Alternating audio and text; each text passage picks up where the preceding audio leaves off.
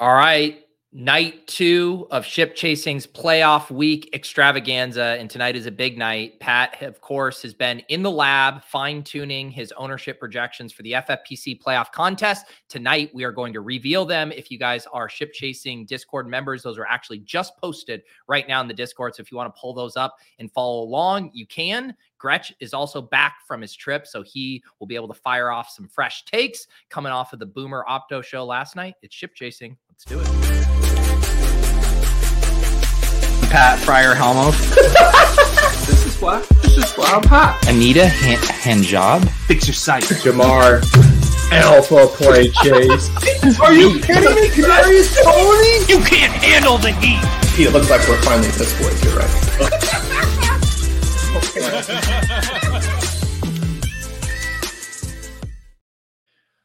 All right. Ben Gretsch back from his travels. Ben, how are we feeling? Everyone was bummed out for you, but It was still a decent trip. Yeah, I mean, it was. There were still some fun moments. Kind of a bummer to go down. How we did, just knowing we didn't really play our best game. I mean, everyone in the Ship Chase community has been riding along. I know you guys, a lot of guys have watched the. Watched from the Pac-12 championship against Oregon and the Texas game and the semifinal, and if you watch those games, then you know you kind of got a different team. It wasn't the same type of team against Michigan. You got to give your hat off to Michigan. They obviously have like a really good D. They don't turn the ball over. They don't commit a lot of penalties. They play smart football. But man, I mean, we felt like we had a poor game plan. Felt like our quarterback played his worst game of the year. It's a rough time to kind of have some bad shit. Like usually our coaching staff's a huge plus. We were giving up downs, running on early downs with a hobbled running back where you have like no chance for an explosive run. You're hoping for like 4 yards. You're taking two. I mean, like just so many. I mean, we kind of were conservative. We played a little not our game. So anyway, it was disappointing for sure to go down in a game that felt like we could. Frankly, could have won. So it is what it is, though. Yeah. Yeah. Well, I mean, it's you got to chase those highs because then when they do hit, inevitably, they're that much higher. Having experienced the pain of the gut punch loss, for sure. Well, we are going to dig in tonight to the FFPC playoff contest. We kicked things off last night with Hassan and Blair going through the Boomer Opto. One of the really interesting things was as we got to the end of that, realizing how much, I don't know, variability there still is with some of these ownership projections, specifically to injury status with the Eagles. And there is a lot of kind of 2v2s, 3v3s down there that are going to make things interesting. Pat, are you feeling like the ownership projections right now are in a pretty good place? Yeah, I mean, I think there's still some questions. One thing I think I may need to end up doing is shift some additional fade to the Texans. It's probably something I'll end up doing during the show. I'm going to keep tinkering with these as we go. But the way I set up the spreadsheet is it's like fed by my behind the scenes where the sausage gets made spreadsheet. So it'll just auto update. And if I make any changes on my end, but yeah, I think the AJ Brown stuff seems to be trending in a positive direction. We still don't have results from the MRI, but I was reading today. He was like walking around, seems fine. So if that's the case, then I think people are going to feel more comfortable. No, there's a potential 2v2 of like Jake Elliott, Nico Collins versus like Kaimi Fairbairn and AJ Brown. And the healthier Brown looks like more people shift over to that side. So that'll probably be the biggest change from the rankings as you're looking at them now, assuming things trend in that direction. Yep. Gretsch, I know you weren't able to check out the show last night, but are you starting to dig into this wild card and playoff slate at all? Yeah, a little bit. I was telling you guys earlier today, the injury stuff is, I mean, I didn't track it. I didn't track week 18 super close. Seemed like there was a lot of injury stuff that's going to impact the playoffs now. So, I mean, that's kind of a bummer. It's also, you know, a lot of potential opportunity there. And then, yeah, I mean, that when I saw the actual Boomer Opto, Nico Collins was a name that stuck out to me. But I think, I mean, just hearing you talk through, Pat, I think it does make sense. I mean, Stroud has led an offense all year that has had a lot of skill position production. I think people are going to feel good about that. It seems odd that the Eagles wouldn't have anyone in, but like AJ Brown banged up. DeAndre Swift's not a guy that you're going to, you know, love to go to. And I mean, it really is. It's a Jalen Hurts type play if you can, but no one's going to be picking them to win the Super Bowl. It's that's a tough one. The Eagles is a tough one, and I could see them being kind of. I was just thinking, like as Pat was saying that, I was thinking this, like that's kind of wild, but they might be pretty highly faded.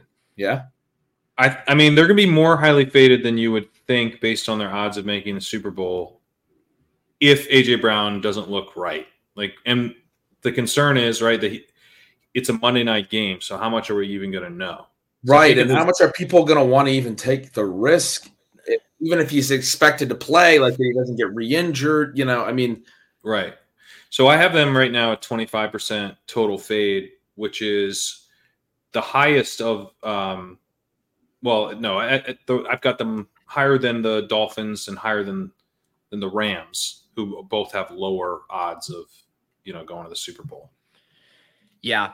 Yeah, and I do think, again, when we talk about the Boomer Opto and stuff, we're talking about generally, you know, someone who's submitting one lineup who's kind of wanting to play things conservative. These are the decisions they're, you know, tending toward. Like if you're putting in three lineups, you might say, all right, I'll do one Eagles fade, I'll do one with Goddard, and I'll do one with AJB. Like, you know, you might get to those spots when you build multiple, but I think in general, the uncertainty of that Monday night game and just the fact that like, obviously, we'll get more news between now and lock, but I mean, it's pretty quiet on the AJ Brown news front right now, almost in an ominous way. Yeah, right. I mean, it's weird. It's weird that he got an MRI today, and there's no news.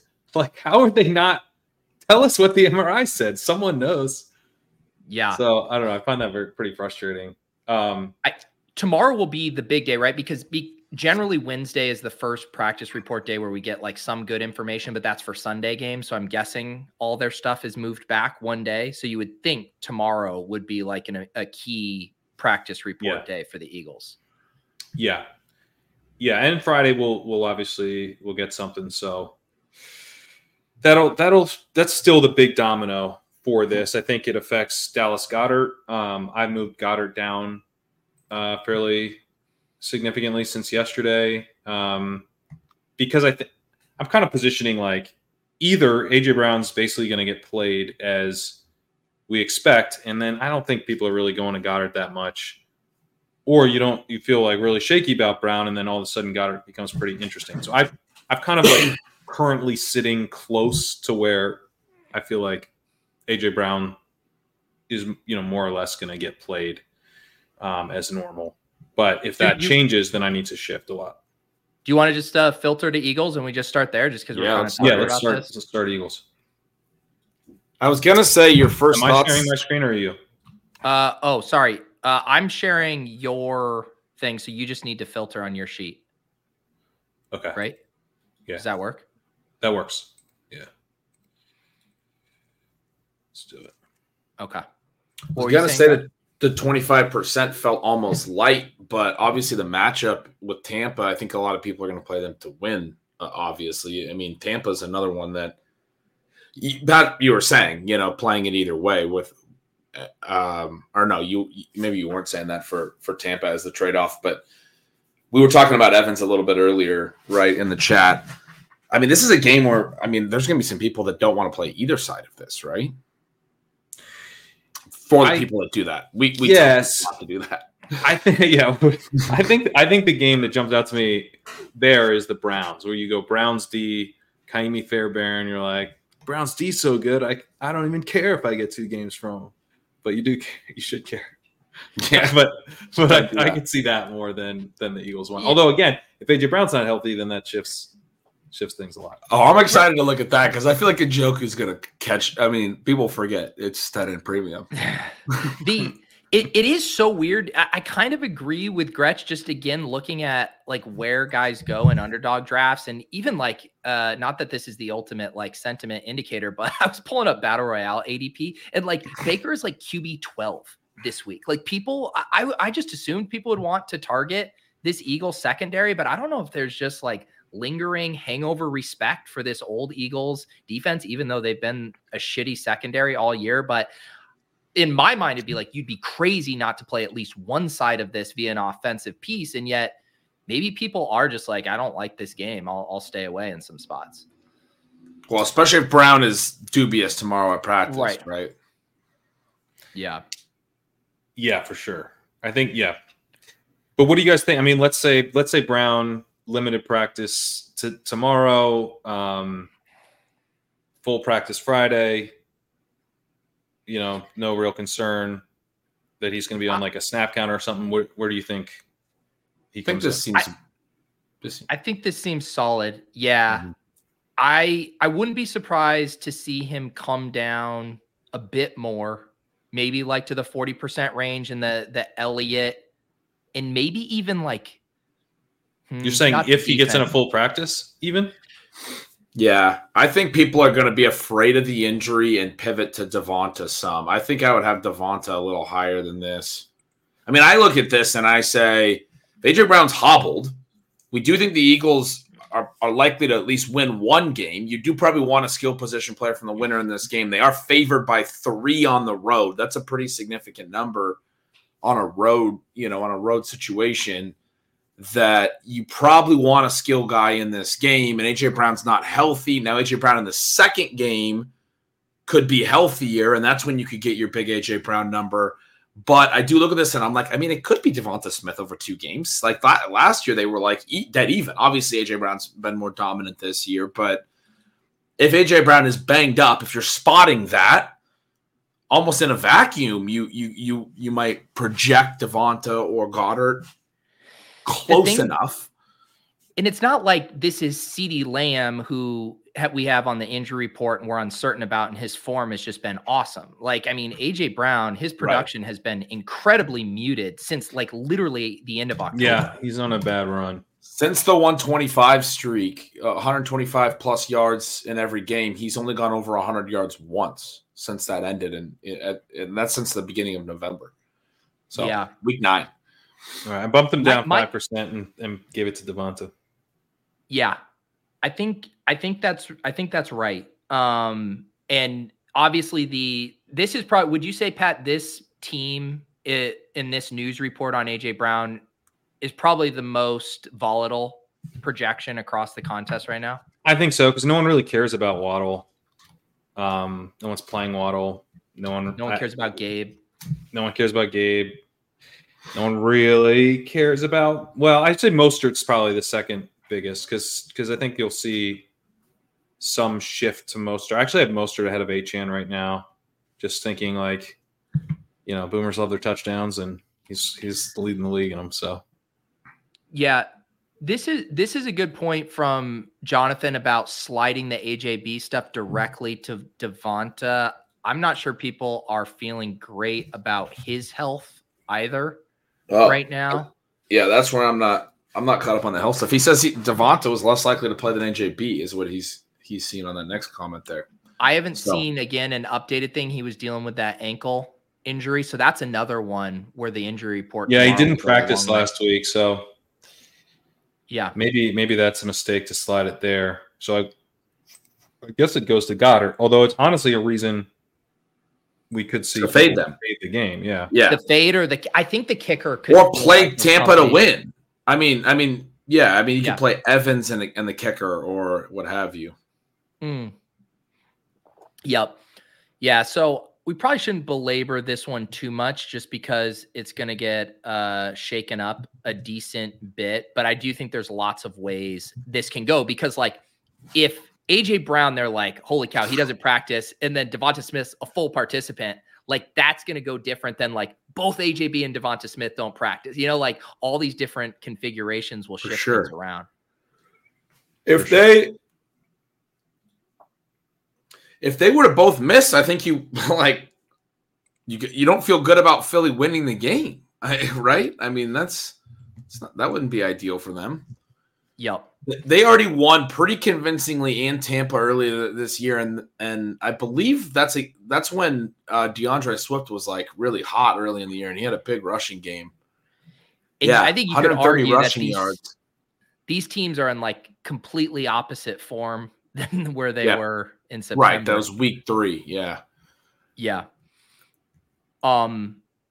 Yeah, I think the one name that we're not talking about a ton here that is interesting just because the lack of viable tight end options is Goddard. Like if you get the double whammy of Brown and Devontae not being there, I could see people saying like, dude, this Bucs secondary has got lit up all year. People forget it's tight end premium. I'll just burn my spot and just bank 10 targets for Dallas Goedert here. Leone's going to talk us into Julio Jones. You guys realize that? No, I kept AJ Brown at 45, and I just took the Devontae percentage, and I gave it to Goddard and Jake Elliott. So, yeah, I think that's probably – but I think some of this Goddard could come back to Brown, so some of this Elliott could come back to Brown too. Yeah. Which way do you want to go, Pat? Do you want to go matchup by matchup? Do you want to go to Bucs here? Or what? Yeah, let's go Bucs. Okay. Yeah, that's probably the most fun way to do it. Yeah, I feel like the Bucs are a fun one to talk through because I think you can make legitimate cases for 3 to 4 different ways to play the Bucs. I'm struggling with just personally like thinking about hard fading the Bucs just because they're in a great spot and there's a lot of ways I think this can be a fun game. But you have it right now, Evans at 26, Rashad White at 21. I'll do a better job for the audio listeners here. Defense at 19 and Tampa Bay fade at 16. What was was there anything tough for you here?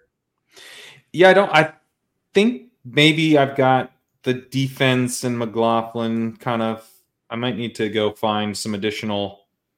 There's so many kickers to project. And so I keep having to steal kicker percentages from everybody. And so, but the field will feel that way as well. So that's one, it feels a little weird. Like I think people will feel better about playing McLaughlin than the Tampa Bay D, but it's hard to choose your kicker. There's lots of interesting kicker options. And then Evans and White, getting this one dialed in is tricky for sure, because there's something about just like feeling comfy that you've got the running back. It's a weak running back prop. This lets you get off Kyren, which I think people probably of all like the chalky guys, Kyren's going to be the most comfortable fade where you're like, oh, I can play Puka, or I can play Kupp. And so White lets you do that. And it's like one of those spots where like an Evans, Kyren versus Puka White 2v2 actually feels kind of fun to go with like the non-chalky one. So I think this will be a pretty common. It'll be so common that it's also just going to be like secondary chalk, I think. I think that's right. This feels to me right. Like I think you're right to have a pretty high like total fade of about 50% here, and you had 25% on the Eagles. We just talked through that as well, and it's going to be a game where people might even make the mistake of fading both sides of it. It feels to me like a good opportunity to be playing both sides of it because we some of the other games we get to are going to be the ones where people are going to want to play both sides of it, but they're not necessarily great situations. I know we've talked a little bit about like Miami and KC, for example, extremely cold game, and everybody's going to want to play both sides of that. And someone's going to lose, right? And that's a big part of this contest is understanding that somebody is going to lose. This is a spot where you kind of just get a free roll, and you can tell yourself that Mike Evans and whether it's, AJ Brown or whoever the Eagles is, play is they're in a good matchup in this game. Both of these secondaries are beatable, right? They can get there in one game. Plus, you don't have to pick the game. It's not going to be necessarily low scoring. It is in Tampa. It looks like there's going to be some potential for thunderstorms and some rain, but it's not like it's going to be like freezing cold or anything. would expect some offensive production in this matchup, wouldn't you guys? I mean, I think this is an interesting one to lean into the actual plays that are there. Yeah. And we had one of the epiphanies I'm having about this game is how the field will play it. I think this is going to end up being the kicker game because you think about how people they're getting worried about those outdoor games. You play your Browns defense or you play your, Chiefs defense, whatever it may be in those cold weather games. And then in the dome games, right, you're playing the Rams and the Lions from both sides offensively. You're playing CeeDee Lamb. And then you're most likely fading Packers. And so then you're looking around for what feels like the comfy click. And you're like, I kind of don't know what to do with this game. It's a warm weather game. Chase McLaughlin, Jake Elliott, I think start to look pretty good. I think we're going to see a ton of kicker ownership. And I mean, that's reflected by the Boomer Opto there, but that's just a thought I'm having. I think this feels like the kicker spot for people. Yeah. I like that. So it's either full fade or it's play the position player. Mike Evans feels like last year's DK Metcalf play. We talked a lot about that. It was the Seattle team that nobody wanted to pick to win, but Metcalf did end up having a huge game. We were overweight on him. Do you guys remember that? It's so funny. Tampa has been the seat. Maybe they'll be Seattle this year. They got Dave Canales. Maybe he'll turn Baker around the way that they turned Geno around. Now we're all the way into the playoff contest that I still want to make the comparison. But, I mean, they are the division winner. That's the 4 seed that people want to pick to get beat in the first round at home. But there's a pretty good argument for just, leaning into their star receiver. If they lose, they're going to need to throw. If they win, Evans is, a great play for a 2-week spot anyway. Right. I think he's a good play at, even at that number. And the reason, too, I agree with, the Chase McLaughlin for the Boomer Opto, too, is just, you see the way the market has treated Evans and Rashad White all year. And it's people are it's concentrated, but there's always this, lingering fear of, what if the floor, bottoms out or, falls out from underneath them. And then this is the Baker meltdown game. It's no one has wanted to fully buy into Evans and Rashad White. I just am trying to, gauge sentiment. And I do really think this will be a big kicker spot here. Yep. I just added some kicker,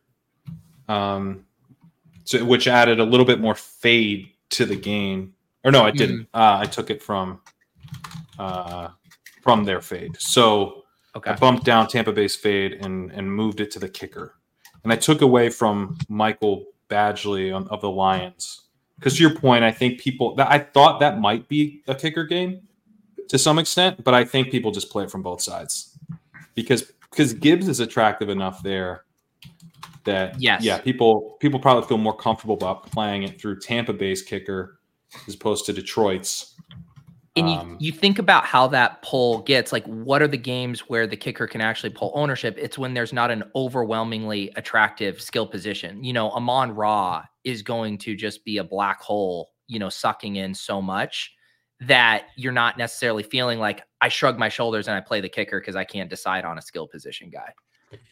Yeah, and I think another times that kicker will get some. One, if you just kind of want to bet them to lose, which you will get some of with Detroit, but I think that's if you don't feel like you have a good pivot at all and you're like, God, I don't want to eat this massive chalk, then it makes sense to go ahead and play the kicker to some extent. But that's not really the case in Detroit. You feel good actually about pivoting to Gibbs. He's one of the most fun pivots in the entire tournament. So, I may need to actually make that move again and take down the Lions fade a little bit more. Do you guys want to hop over to Lions here? Let's do it. All right. I was telling you guys earlier, Laporta was going to be one of my favorite plays in this. It's a bummer we lose him. It does make this – you guys were just talking about Amon-Ra really taking a lot of the projection. It does make this less fun also, right? For sure. Gibbs gets bit by Montgomery a little bit, and you can see why people would just say, I'm just going to take ARSP, right? He's going to get all the targets. If they lose, he's going to catch a bunch of balls. If they win, he's going to catch a bunch of balls. He's a slot guy. Why not just take the dude that's obviously going to catch a bunch of balls? And I don't know if I could really argue with it. Are there a lot of scenarios where Gibbs crushes Amon-Ra in a loss or crushes Amon-Ra over multiple games. No, you're kind of playing it as a loss. But it's weird because you probably want to – you prefer the Rams to lose if you don't take Kyren probably. You know, not that Puka can't outscore Kyren over two games, but, like, you also have to worry about Kupp there. And so if you're going to Puka, it's kind of almost easier to go Puka, Amon-Ra, and hope the Lions win. And you don't really want to go Kyren Gibbs because that kind of takes away some of the fun of going Gibbs, is that it gets you off of Kyren. So, right. I wonder, do you think then that would be like if you're playing Gibbs, is it do you like full fade or soft fade the Rams? I think it's in play for sure. It's just they're a tough team to soft fade. I have them at 9% fade, which is lower than the Ravens. So yeah. I just have the field playing a Ram because Kupp. I mean, Kupp is a sweet play. Like, you know, as far as like, you know, like galaxy brain plays go, like it's Cooper Kupp. Yeah. Yeah, anything else here on the Lions? I just don't see people getting to Montgomery. I don't really see anything else other than these top three you really have here. No, I mean, I guess I'd be curious to hear what you think about. Let me unzoom. Can you scroll over and take a look at the fades here for team level? So I've got Detroit at 18%, just kind of how that compares to some of the other teams. Because that would be the one thing of maybe I have Badgley still a little too high if people just want to play it through Amon-Ra or Gibbs. But I do think the Lions have looked shaky and they've lost Laporta. So, and the Rams look pretty live. So I think some people will be willing to just play the kicker and, you know, fade them. Yeah, I feel like Amon-Ra might come in higher than 58 or whatever you had him at. It wouldn't surprise me if he was 65 and Badgley was lower. To your question, mm-hmm. and honestly, I would maybe even take it from Gibbs. Yeah, I think the split back. I don't think people are going to be as excited to pull the. I'm not even that excited to pull the Gibbs trigger. I know some of you guys like it a little bit, but I don't think people are going to be as excited as you just kind of made it seem like. It is tricky. Like you do have Montgomery. It's not just a clear workload there, right? And the Amon-Ra is the slot guy that just racks up targets. So you get this floor up from a receiver that's different, you know. And even this narrative, you know, Shelley says, don't you want Gibbs in losing scripts? I mean, he hasn't been catching a ton of balls of late either. I mean, they were in a close game against Dallas a couple weeks ago. He had 3 targets, caught 1 ball. I mean, he had that stretch in the middle of the part of the season, you know, 10 targets, 5, 5, 6, 8. And now it's been 2-4-2, the 1-7 game against Minnesota, 3-1. So it's like you can't even hang your hat on. He's going to catch 4 to 5 balls here, and that gives me a floor. Right. So I just took Badgley down. Does this look a little better? 15% fading Detroit. I mean, it's lower than you would think, just given how. Oops. Oh, I think you're on Baltimore here. Yeah. Let me filter down.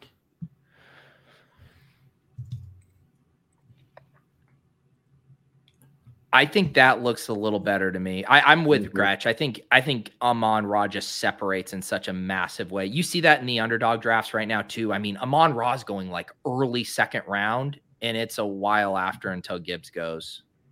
Mm-hmm. Yeah, I didn't know he was going that high. That's high for. I mean, there's not a lot of faith in Detroit to actually make a huge run. I mean, to your point. It's a while later till Gibbs, the next best player on their team, goes because it's not like people are stacking up the line starting in the early second round. It's just that Amon-Ra's getting that kind of deference.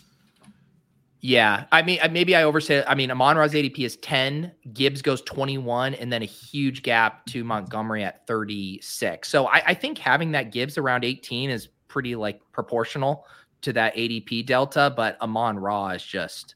And he, like, even by your, like, leg up rankings, Pat, like, you won't ever get Amon-Ra, like, based if you're using the leg up stuff. You guys have him as mega overvalued. You can be more extreme on wide receivers in the starting lineups over here than you can an underdog. You got to have some running back depth at underdog, right? And it's half PPR. So there's that gap there, but it would make sense over here, I think, to have an even bigger gap. Yeah, I think this looks right. Because you could play 6 receivers and 2 running backs in an FFPC lineup. And I do think, we've had in previous years, right, where you had the two dominant duos on a team. I'm thinking of the, the old Michael Thomas, Alvin Kamara, the Aaron Jones, Devontae Adams stuff. But that was where the back was the clear lead back on the team. And I think the fact of Montgomery's presence and just knowing you don't have squatters' rights on all the touchdowns and stuff continues to make Gibbs even less attractive as like the clean pivot. Oh, everyone's playing Amon-Ra? I'll just go to Gibbs. It's like, well, fuck. What if Montgomery has the 2 TDs? I'm like, what am I doing here? Yeah. Right. And someone said Gibbs has outscored in a few wins, but then they have a second game. Unless they go all the way to the Super Bowl, right? So then they lose in the next game. Does he maintain that lead? I mean, that's one of those things that we see in this contest is you can be right in the first game, but then the contest continues, right? It's total points over their run. And every team but one is going to lose at some point. So for some of the running backs, they get a little bit trappy. And Gibbs doesn't make sense as a trap back, which is they don't catch enough passes. But he's kind of been that. That's sort of been what we've talked about. Not a full trap back, but he trended dangerously close to that type of usage in some games where it's okay, well, when they lose, it feels like he can just be a little bit out of the box score. Amon-Ra feels just so much more comfortable. He's going to get his targets. If they go down losing, Amon-Ra's going to catch 8 balls underneath in the second half, right? It's just going to happen. Guys, I would say tonight's show is all about putting ourselves in the mind of the field. It's an extension of the Boomer Opto exercise. None of these leverage picks are quite financial advice yet. We're trying to say when the majority of people are going to submit their lineups, what are the things they're thinking through here? Well, I did see a lot of people eyeing Montgomery at 1%, so I took it from Goff and got him to 2. you got eyeball chat steam there on David. I did. David Montgomery. I'll be honest. I think you. It's easy to look for good pivots on every roster, on every team. I think every team's a little unique, and I'm going to be advocating for playing a decent amount of Amon-Ra in our lineups, Even at a high ownership percentage, you have a 12-man roster. You do have other spots that you can pull levers. I think he's the right play for Detroit. I think he should be 65%. I don't know that I want to be even with 65%, but I think I'd be fine with 55 or 60. So a slight. I think that's right. A slight fade from the field's enthusiasm, but you're still. You're trying to match them within reason as much as within possible. Reason. Yeah. But you're right. I think it's probably this feels like a better number than the one I started with. Yeah. Let's see. Let's go to let's head over to Rams. Same game. This is an interesting one.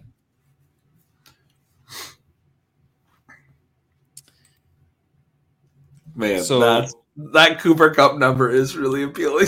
But I feel pretty good about the Cooper Kupp number where I'm not hearing anyone really talk about Kupp. I think people may naturally go, I don't want to play Kyren at nearly half the field. So, I'll play Puka instead, but I'm not hearing I'll play Kupp instead. If you would have went back to the beginning of the year, right around the start of the draft season, obviously, whatever, a lot has happened, and Kyren and Puka are the two biggest out of nowhere names in fantasy this season. But if you would have said that the Rams would be in the playoffs and you'd be projecting Cooper Kupp healthy at 15%, I would have my mind would have exploded. I don't know how I could have explained that. It couldn't have been fade. It's you still would have cut more than 15%. It's so bizarre. 2 18th round best ball picks would be above. We trust them more. Yeah, it has to. Crazy. That's the only way it makes sense. It has to be 2 other players that the field likes even more than Kupp. It's wild. Yeah, and I mean we're getting comments here. Shorty Vegas pick says Kupp might be 10% or less. He thinks I'm too bullish on Kupp. Is it that? So I've heard this a lot from subscribers all year, the Kupp Nacua thing. It's back and forth. I think everyone has a side here. There are people that think Nacua is the clear first-round pick next year and the obvious heir apparent to Kupp.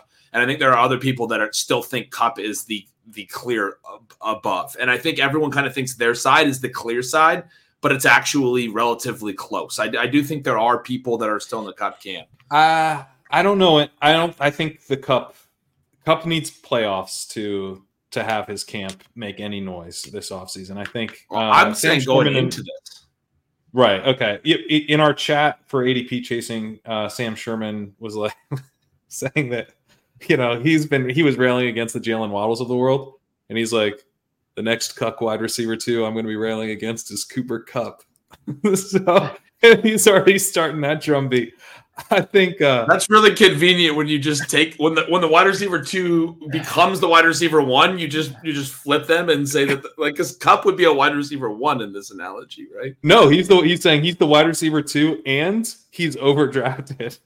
So I think you're gonna have plenty of people. I mean, Puka, like a rookie wide receiver entering his second year, just had the best rookie season ever. Like I think that.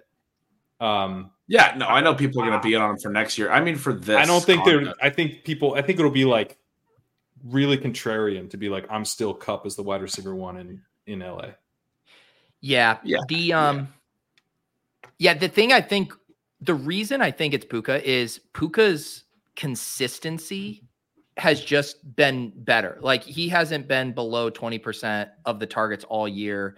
Kupp has had some of these swingy games. Kupp's like ADOT at the beginning of the year was a really high ADOT. They were using him downfield. Now in the past few weeks, it's been sub 7. His usage has just been herky jerky. I feel like when people click Puka, they're like, I know what I'm getting. And that feels better than the mystery box of what I'm getting. You had this call on Debo a couple years ago where you're just like, he's the comfy click, man. And he came in really high that year. Yeah. The reason obviously these guys are going to stay in check is because of Kyren. And Kyren is more a product of how bad the running back options are than anything else. And Kyren is the back who you say, even if Detroit is winning, he's going to be on the field catching passes. He's not going to get game scripted out. He's not going to lose carries to anyone else. And I can use one of my running back spots on that. That is a profile people really, really like. It is interesting, though, to have someone like Puka that can pull from him in a very comfy way, because you can tell yourself, even in a Rams win, Puka could easily be their top scorer over 2 games. For sure. And I do only have 1% fade here to answer Chris's question in the chat, but I think I'm pretty confident about that. We've seen situations like this before. I would compare this to the Chargers from last year, where I projected the Chargers to be 16% faded, which makes sense given that they lost in round 1, but they were 6%. So, 18% projected, 6%. One of my biggest misses, actually, I think, by far my biggest over-projection of a team last year, actually. And then I under-projected how much people would fade the Jaguars. So people were just like, I'm taking Eckler, the comfy side of this. I'm not going to figure out the Jaguars side. I'm just going to fade them. And I don't know that people will go that route, because it's actually comfy to click both sides of this game. But... there's no real reason to fade the Rams unless you're specifically thinking a couple steps down the line of, I've got to play this against where the field is going. But we know that a lot of the field doesn't do that. They just pick what feels best. Also, what checks out to me with your ownership too is again, looking at the ADPs on Underdog, and I know it's different, not the exact same thing, but I think it gives you a good sentiment check. Kyren goes at 20, Puka shortly behind at 25, and then a 7-pick gap to Kupp at 32, which is almost the exact proportions you have in 48, 28, 15. Wait, there. Say that again. Say the pick, Tom. Kyren goes at pick 20, Puka goes at 25, 26, he's 25.9, and then Kupp's at 32.2. That's interesting. So the whole chat's talking about next year's ADP, and Pat, you were too. I wasn't talking about next year's ADP at all. It's very obvious that the Puka's going to go higher as a year two receiver in ADP next year. I'm talking about this contest specifically, like right now, where people are going to view it. And I do think I'm curious about where Chase landed at his rookie year. They made the playoffs his rookie year, and he was even more highly touted, I think, at this point. That's 2021, right? I can pull that up. Yeah. I'm curious where he landed because I figured you might have that. They didn't have a Kyren type running back. Mixon was, I think, reasonably owned, but not where Kyren is at. But I am curious because they had Higgins as well at that time as a second year. But I think this is our bubble, and everyone who is commenting in our chat and everyone who's in our world is more inclined to like rookie receivers and then second-year receivers as well. It's a really interesting one. This is a really good comp because Mixon came in at 48. Okay. And Ja'Marr Chase came in at 31, and Higgins came in at 9. So this, we could literally see the exact same percentages for these three this year. I was going to say that had to be a bigger gap than this because Higgins was a second-year player and not just had the best season of all time a couple years ago. And people will say Cooper Kupp in the playoffs a couple years ago, that Stafford's going to trust Cooper Kupp again in the playoffs in this spot. But, I mean, if you guys really – I mean, I might be the only one that sees that sort of boomer angle. I think people that people outside our circle will think that a little bit more. But if I'm the only one who kind of sees that view, then I think that's the way it should be. I think Kupp and Nacua should be a toss-up. I think I'm going to be wanting to be heavy on Kupp if this feels even like a high projection at 15. Well, one of the things about doing these, right, is if you project them and then you go, oh my God, what an opportunity. Then maybe you've just misprojected it. Right. So that's where I'm like hesitant to. Nacua has been a lot more consistent throughout the season, but when their season is on the line, do you guys believe that Nacua has established himself as more targetable than Kupp? Like, go back to that Baltimore game. They went balls out in that game. They got basically identical targets, and Kupp ended up having a little bit of a better game. But that's what I think it is. I think it's a toss-up. And so if Nacua is going to carry double ownership, then I want to be on Kupp. I don't think it's Nacua should be double Kupp, basically. Should be in an efficient market. That doesn't mean what it will be. And I think you guys are convincing me. The chat's kind of convincing me. I just wonder, maybe this is our bubble a little bit too much. He shouldn't be double. But what happens in this tournament is that 60-40 type decisions get split 80-20 in what happens. No one's like – people – it's not like very few of the people go, I guess I'll take the 40 to make sure that I have the lower own side. Everyone's like, the more I think about it, I do prefer Puka, so that's who I will play. Yeah. Yeah, this is definitely an interesting one. I could see it. Yeah, the Kupp stuff coming up a smidge, Puka coming down just a smidge, but I think this is a pretty good reflection of how the market feels about it right now. And Kyren makes a ton of sense too. It's a tough RB market. Oh yeah, but we know McVay is a fantastic coach for running backs. They're going to rush inside the 10, right? He's going to get green zone carries. They're going to. I mean, even in a loss, he could have a 2-touchdown game, right?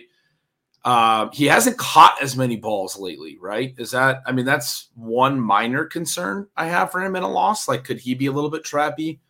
He's a little bit favorable. He could definitely be trapped. I think he's potentially pretty bad chalk, but I had him higher. I had him in the 50s, and I brought him down some because I was just like, he's so easy to fade at kind of like 55 plus. But so if I brought him down. If you don't want to make the wide receiver decision, you just take Kyren.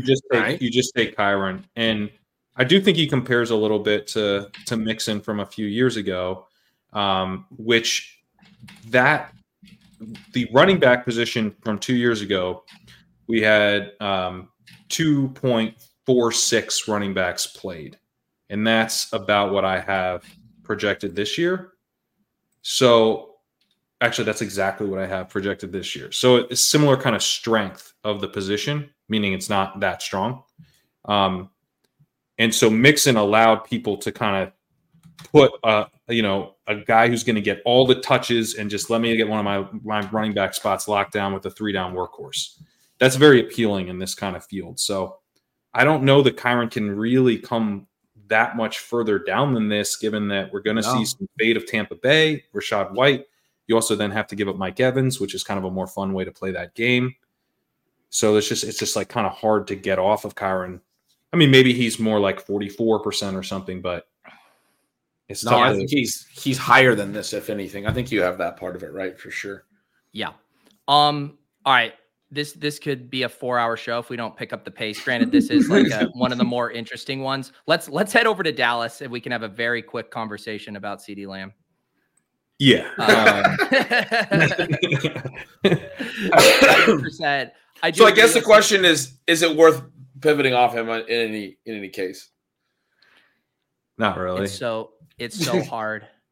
I guess the Galbrain is what Pat has, right? Where you say Jake Ferguson scores 2 TDs and a loss is basically like the Galbrain way you get there. Or Tony Pollard is finally efficient. Nope, you don't do that. Tony Pollard, 80-yard rushing TD. Yeah. Listen, I do not want this to be us. Don't let this 2% be us. I don't want it to be us. I do not want to play Tony Pollard. Yeah, I can't even if someone wants to play Cowboys Super Bowl run, then you maybe start to say, could you see Dak spreading out? But I mean, Lamb has just been the focal point. I just don't know how you get anywhere else. You're gonna find other opportunities, I think, as well to get different. Like, I think the field is going to condense massively to Josh Allen and Lamar Jackson. So if you wanted to play Purdy, Dak, or Hurts, which are all pretty strong quarterback plays, you're going to be crazy, crazy different on that one decision alone. And those will all make you have a pit in your stomach a little bit, but a smaller pit than fading CeeDee Lamb for Jake Ferguson. Yeah. Yeah, I mean, CeeDee Lamb's scored a touchdown in 9 straight games. I mean, there is not a comfier click in this contest. I'd argue it's even comfier than CMC when you say I get to get potentially 3-4 games from him. I have him higher than CMC. Yeah. All right, let's talk. Aren't you worried about Jair Alexander being limited? Oh, shit. No, I'm just kidding. This one is interesting to me in that I agree with the mega Green Bay fade, just when you look at the two biggest dogs on the slate. But I think the market is playing this wrong. When you look at the total, you look at the dome, the game environment, this seems like a spot that I want a skill position or even a soft fade, just because I think there could be a lot of points here. But I do agree the field is not going to want to deal with this spot for the Packers.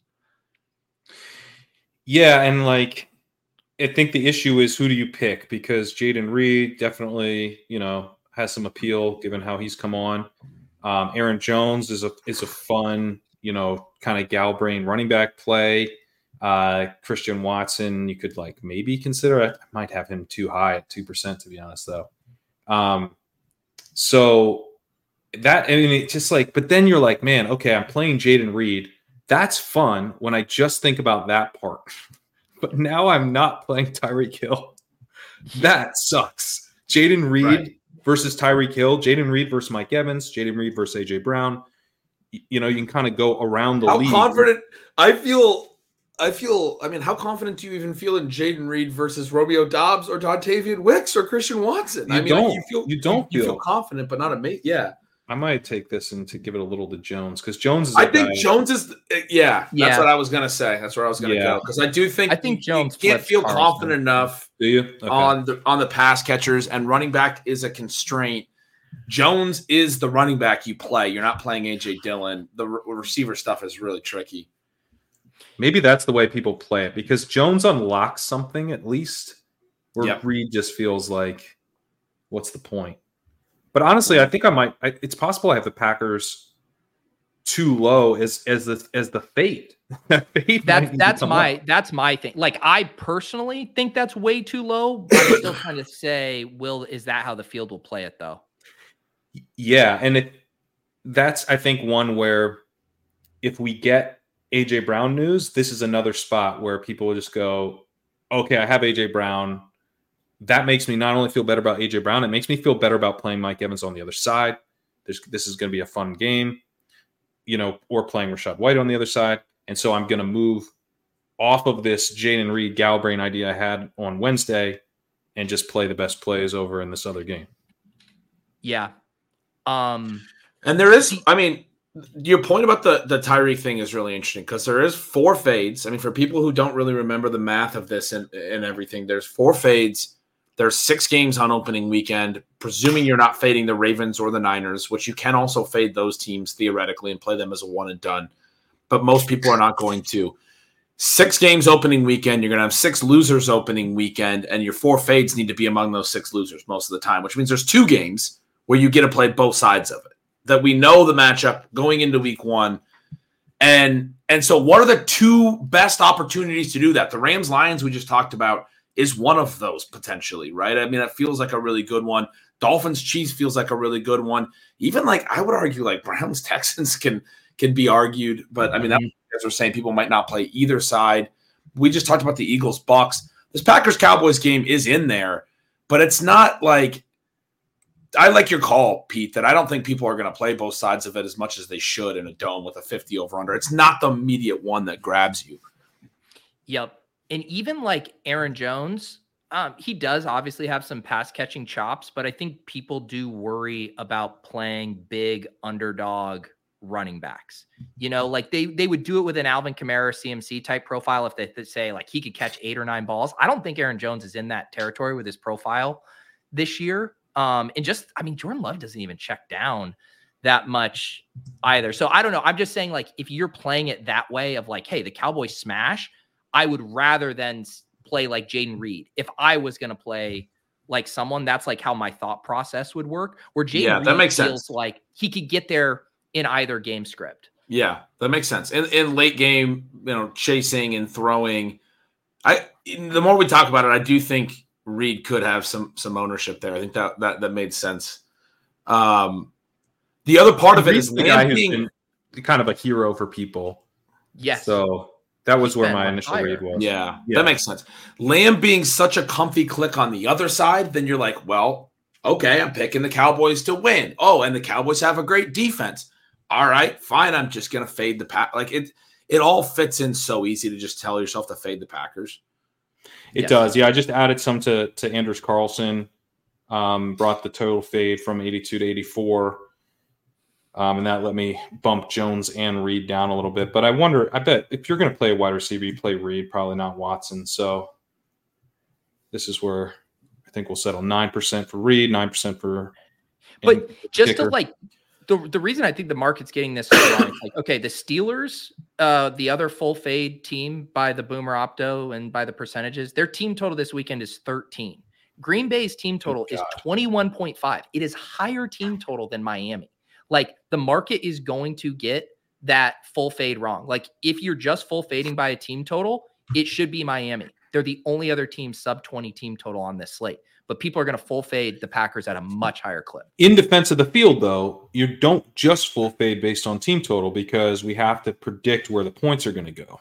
And the Dolphins, I mean, it's so much easier to predict where the points are going to go. So there is is to the level of how the ownerships are going to come in? No. No, I mean, the field is going to be overconfident, but it's still like I get it. I get why it's like, Yes, the team total is slightly higher in Green Bay, but where are the points going to go? And I can just play Tyreek instead. Yeah. I mean, I would argue things are, I mean, like Jayden Reed since week 12 has had a 21% target share, 32% targets per route run. Obviously, he's not Tyreek Hill, but I do think there's confidence in who Jayden Reed is at this point. So do you think, should I have Jones a little lower and Reed a little higher then? We've kind of come full circle. Again, I'm getting at the point too where I'm like arguing for like my personal takes on what's efficient versus what the field will actually do. Reed is beloved right now. I mean, he's been a hero. Yeah. But so is, I mean, I think people like there's a couple Dontavian Wicks comments in the chat. I mean, I think there are people that maybe I don't think Dobbs has that kind of appeal. No. I agree with everything Pete's saying. I do go back to it's hard to pick any of the Packers pass catchers, and so I think you've now gone back too far low on Jones. I think people are going to go to Jones for the RB2 spot. Like they need the RB, right? And Dallas has had some teams really run against them, and you can tell yourself they're going to unleash Aaron Jones and give him 15 carries in the first half. Yeah. Like, look what the Bills did to beat them. They ran the ball a ton. They used James Cook, who was basically their Aaron Jones. He had a monster game against them, right? Like an efficient, slashing running back. Yeah. Yeah, I don't think Wicks is – I mean, I know people – Wicks strikes me as a $35 contest play. Yes. You will see some Wicks lineups, but they will round down to zero, I think. Yeah. Especially if Watson is active. All right.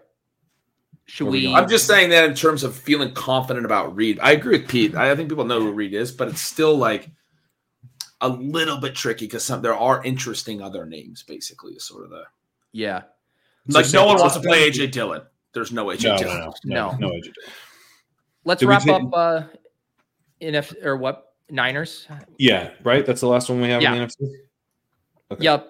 This was also obviously another early part of the Boomer Opto, putting in Christian McCaffrey. Pat has him here at 80%. Definitely feels right. I guess it's a slightly more interesting conversation than the Cowboys because, they actually have some really good players who have flashed high-end efficiency and high-end ceilings. Like anyone can tell themselves a story of one of these top four guys being the top scorer in a single game scenario.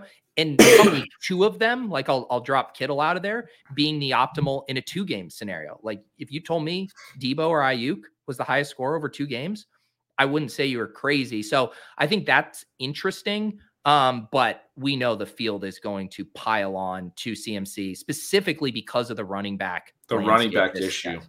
Yeah. And one thing I'll say here is I have San Francisco being faded all fades, soft fades, kicker D, plus no one playing anything at all at just 1%. But if that feels off at all, last year we had the Chiefs, Bills, and Bengals all at 1%. We had the 49ers last year at 2% total fade. 2 years ago, the Packers and the Chiefs came in at 1%, and the Bengals were at 2% total fade. So this is a contest where certain teams, people just like don't fade them. And so I think I just have 1% D and everyone else is playing a 49er. And I think that's the way to go. Like you play, if you're going to pivot off of McCaffrey, go to Kittle, go to Debo. I don't think or Ayuk, you don't need to go or Purdy, right? There's no reason not to play a 49er. Yeah. Purdy is there's some chats about Purdy. Sam Sherman mentions it. He's an interesting one. You obviously don't get the first week. You also get the two likeliest bringbacks on the AFC are strong quarterback teams. Lamar and Josh Allen are the two highest odds coming back. And so, I think Purdy makes sense if you're building a KC title game and maybe even a different dark horse, but you're almost asking yourself some of those questions. Because if it's Buffalo or Baltimore, Allen or Lamar is going to outscore. Allen or Lamar plus whatever of San Fran's concentrated superstars scores the most is going to outscore Purdy plus Diggs or Purdy plus Zay Flowers. It's just going to. Yeah, you would probably need the winner of the Dolphins-Chiefs game to go to the Super Bowl because, like, Purdy can hang with, like, Mahomes and Tua. And then you could have Kelsey. You could have Hill. On the other. Yeah, exactly. But I think you're pretty much drawing dead if it's one of the top two seeds from the AFC who makes the Super Bowl, which is not a fun place to start. Yeah. And I do vaguely like Purdy as a play. I mean, because they can spread it around enough. And the 2X on the Super Bowl, they're a really high Super Bowl odds team. He could hit each of these four guys for a TD in the Super Bowl, have four TD passes. Yeah, he could spread it out. Okay. It could have a big game. Yeah. It could definitely happen. But it's like, it's hard when you then do the dynamics of, well, then who are they playing? Because I probably want the QB on the other side, you know? Yeah. Yeah, Sam's saying Purdy's only 2 points per game behind Lamar, but that's obviously not the only consideration. The consideration is it's now all you take Zay Flowers for CMC. How far is Christian McCaffrey ahead of Gus Edwards. Why don't you pull that? Yeah, that's the problem. That's really the problem. I don't – now, there's two questions here. One is the ownership wrong? And the other is Purdy a good play? I don't think the ownership is wrong. No, it's not. If anything, you might even end up being a smidge light. I think it might go up a little bit higher than this. That's what you're saying. Oh, yeah. Yeah, it's like, I'm saying I could see him at 85. Oh, you think McCaffrey? No. I was saying I could see Purdy at like 5% because there's such a high odds to win the title, and you just go high odds to win the title, take the QB. Yeah, I'm open to playing a little Purdy, but I think there's no way he's going to be over Kittle, Samuel, or Ayuk.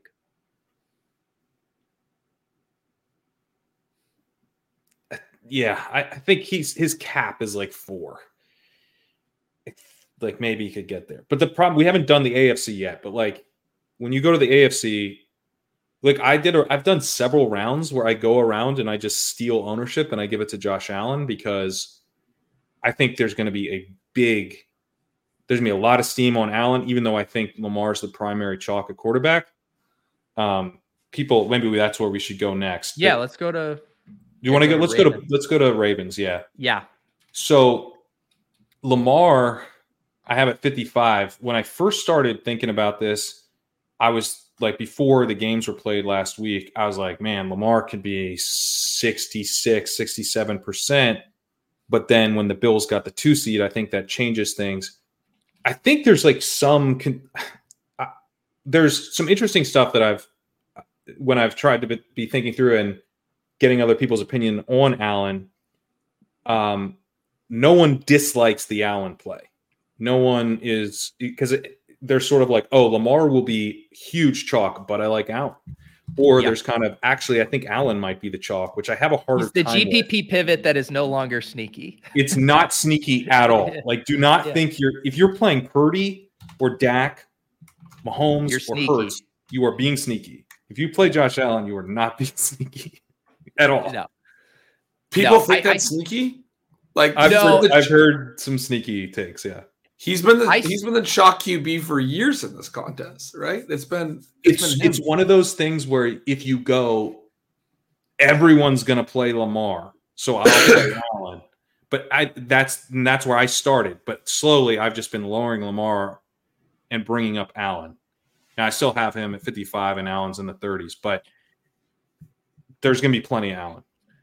There's plenty of Allen. I would still bet a ton of money that Lamar comes in at higher ownership than Allen, but I do completely agree that Allen is going to be the second most popular quarterback. And they're going to combine for a lot, at least 80%. I mean, a lot, right? Yeah. 55-35. Is that, what do you have Allen at right now? I have Allen... That would be 90%, but I could see 90, that. Yeah. No, that's like more where I have Allen at 34. Yeah. You have it at 90. Yeah. Wow. Yeah. And I feel like both of those numbers are like, it's like, how can they both go up? Right. How can they both go up has been one of the things I've done all day. Like, you don't need this 1%. Stafford 1%, give me a break. No way. It's all going. I'm just throwing it all at Lamar and Allen. So, yeah. The big thing for Allen is you get the extra game. People are going to be like, yeah, but I mean, you could get a 4-game run. Yep. Yeah. Even with that, and I saw Steph in the chat, she was mentioning, and I've seen it too, Allen going ahead of Lamar in underdog drafts. Maybe the ADP will refresh and push him closer, but Lamar still goes ahead of him ADP-wise, 3.2 to 5.1. And getting the added game there is even more important because you literally have to get the team. Yeah, he's going ahead of Lamar on DK. Okay. He should definitely be going ahead of Lamar in underdog, in my opinion, as somebody who has not done a lot of those drafts. Yeah, I think that's a fair take. Yeah, I bumped him up above in our DK rankings, which we have DK rankings. We're working on it. Okay. Nice plug. Ooh, I wasn't supposed to say anything about that. Let's real quickly talk about these other plays, like how you have the ownership here looks like spot on to me. Zay Flowers will be a good secondary option if you don't play Lamar. I think people can talk themselves into likely. And Justin Tucker, Mr. Ave Maria himself, just always has such strong brand recognition for the boomers who think Lamar Jackson is a running back and don't want to play him. Justin Tucker always feels pretty comfy there. So, yeah, this is one of those ones where I've heard enough of the Justin Tucker take that I'm taking it seriously. You know, I listened to the High Stakes Fans Football Hour with the guys who won last year. They were touting Justin Tucker. Really? Yeah, I think Tucker. Are they playing Ravens as a one and done? Yeah, I think if you don't want to deal, I think what it's going to be is like, you know what? I'd rather play Allen. And therefore, the Ravens will lose because I don't want to fucking deal with playing a Raven. Yeah. I think you're going to get that. And I actually wonder if I may be light on the Baltimore fade because, and this has come up, I've got 12% of the field fading Baltimore now. That's pretty high for a one seed. I think that's probably the highest one seed we've ever had as far as I haven't played with the bracket enough, but how do they lose? What's the bracket where they lose? It's the Browns or the Texans. Right, it's the Browns. I think play it as the Browns. I don't even think it. Okay, so maybe it's the Browns, but let's assume that it's not even the Browns or Texans. You have to have an upset, and then so like the Dolphins could be the one that goes to Baltimore, right? Or if the Steelers beat the Bills, they would go to. Yeah, no, that's not. I think the way people would play it, the comfiest way to play it is you go Tucker, and then you pick Amari both sides of the Chiefs game. And then you pick both sides of the Browns game, so you're like, no matter who. And then you pick Allen and you pick like Steelers D or something. But that way, it's like I don't need to know who someone goes and beats the Ravens. I'm not sure who it is. It's not the Steelers, but it's someone else. So they can't play the Bills and they can't play the Chiefs, which makes it a lot harder to envision them losing in their first game. It definitely does. Yeah. But you make sure you have a live Texan, a live Brown, and a live Dolphin, and you hope one of those teams makes it. Yeah. I mean, if all that stuff like is true and people are talking themselves into Baltimore fades, soft fades, Josh Allen, I mean, Lamar Jackson, is there a chance he comes in like under an efficient ownership if all of this talk is in play? What do you think efficient is? I think at close to where you have it. Like I think you should be slightly over 50%, but just like all this talk about like the field like galvanizing and not wanting to deal with Lamar thinking they choke or whatever makes me want to be a little more overweight. I think the biggest thing on Lamar is the 2-game scenario. They do win in the first game, but then they have to face Kansas City or Buffalo or whoever in the AFC Championship, and they do lose that game. Yeah. Is it Lamar as the optimal at that point? Probably not. It's only 2 games. You didn't get the first game. So it is Zay Flowers or somebody, right? Like, yeah. And they should be carrying some ownership. My immediate thought looking at this was Lamar was light, Zay was high, likely was high. Those guys don't make sense. But the 2-game scenario, you got to have some Zay. You got to have some likely. You got to have some Gus, right? I mean, I think that makes sense. Yeah. Yeah, I think – I want to probably be overweight Lamar on this, and we're doing this with Leone, so that might be a hard sell. But you know, like the Ravens are a pretty strong team, and you're probably fading a little bit of like the boomer narrative of like Lamar doesn't win in the playoffs or whatever. Like, okay, I'll fade that all day. I mean, their defense is fucking awesome. He's playing great.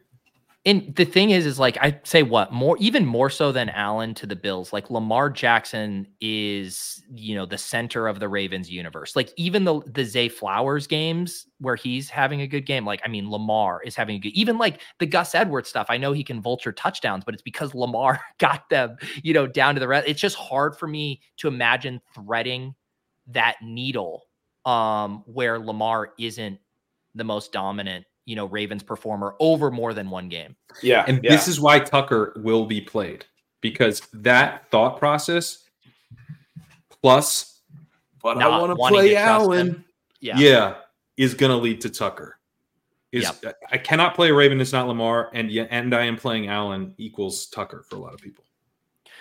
All right, let's transition over to Bills because I think it's a good segue to go from the Lamar to the Josh Allen. 55% here on Lamar.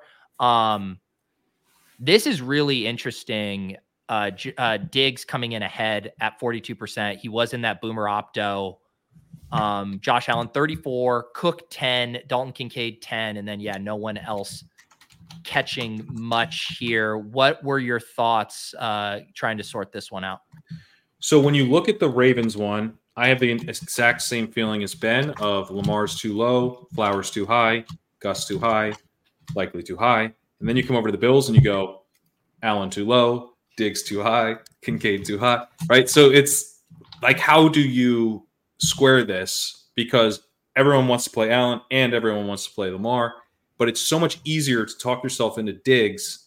Of all the other pieces, of all the pieces that we have to play, the outside of the quarterback, the two comfy clicks from a player perspective are Diggs and Justin Tucker.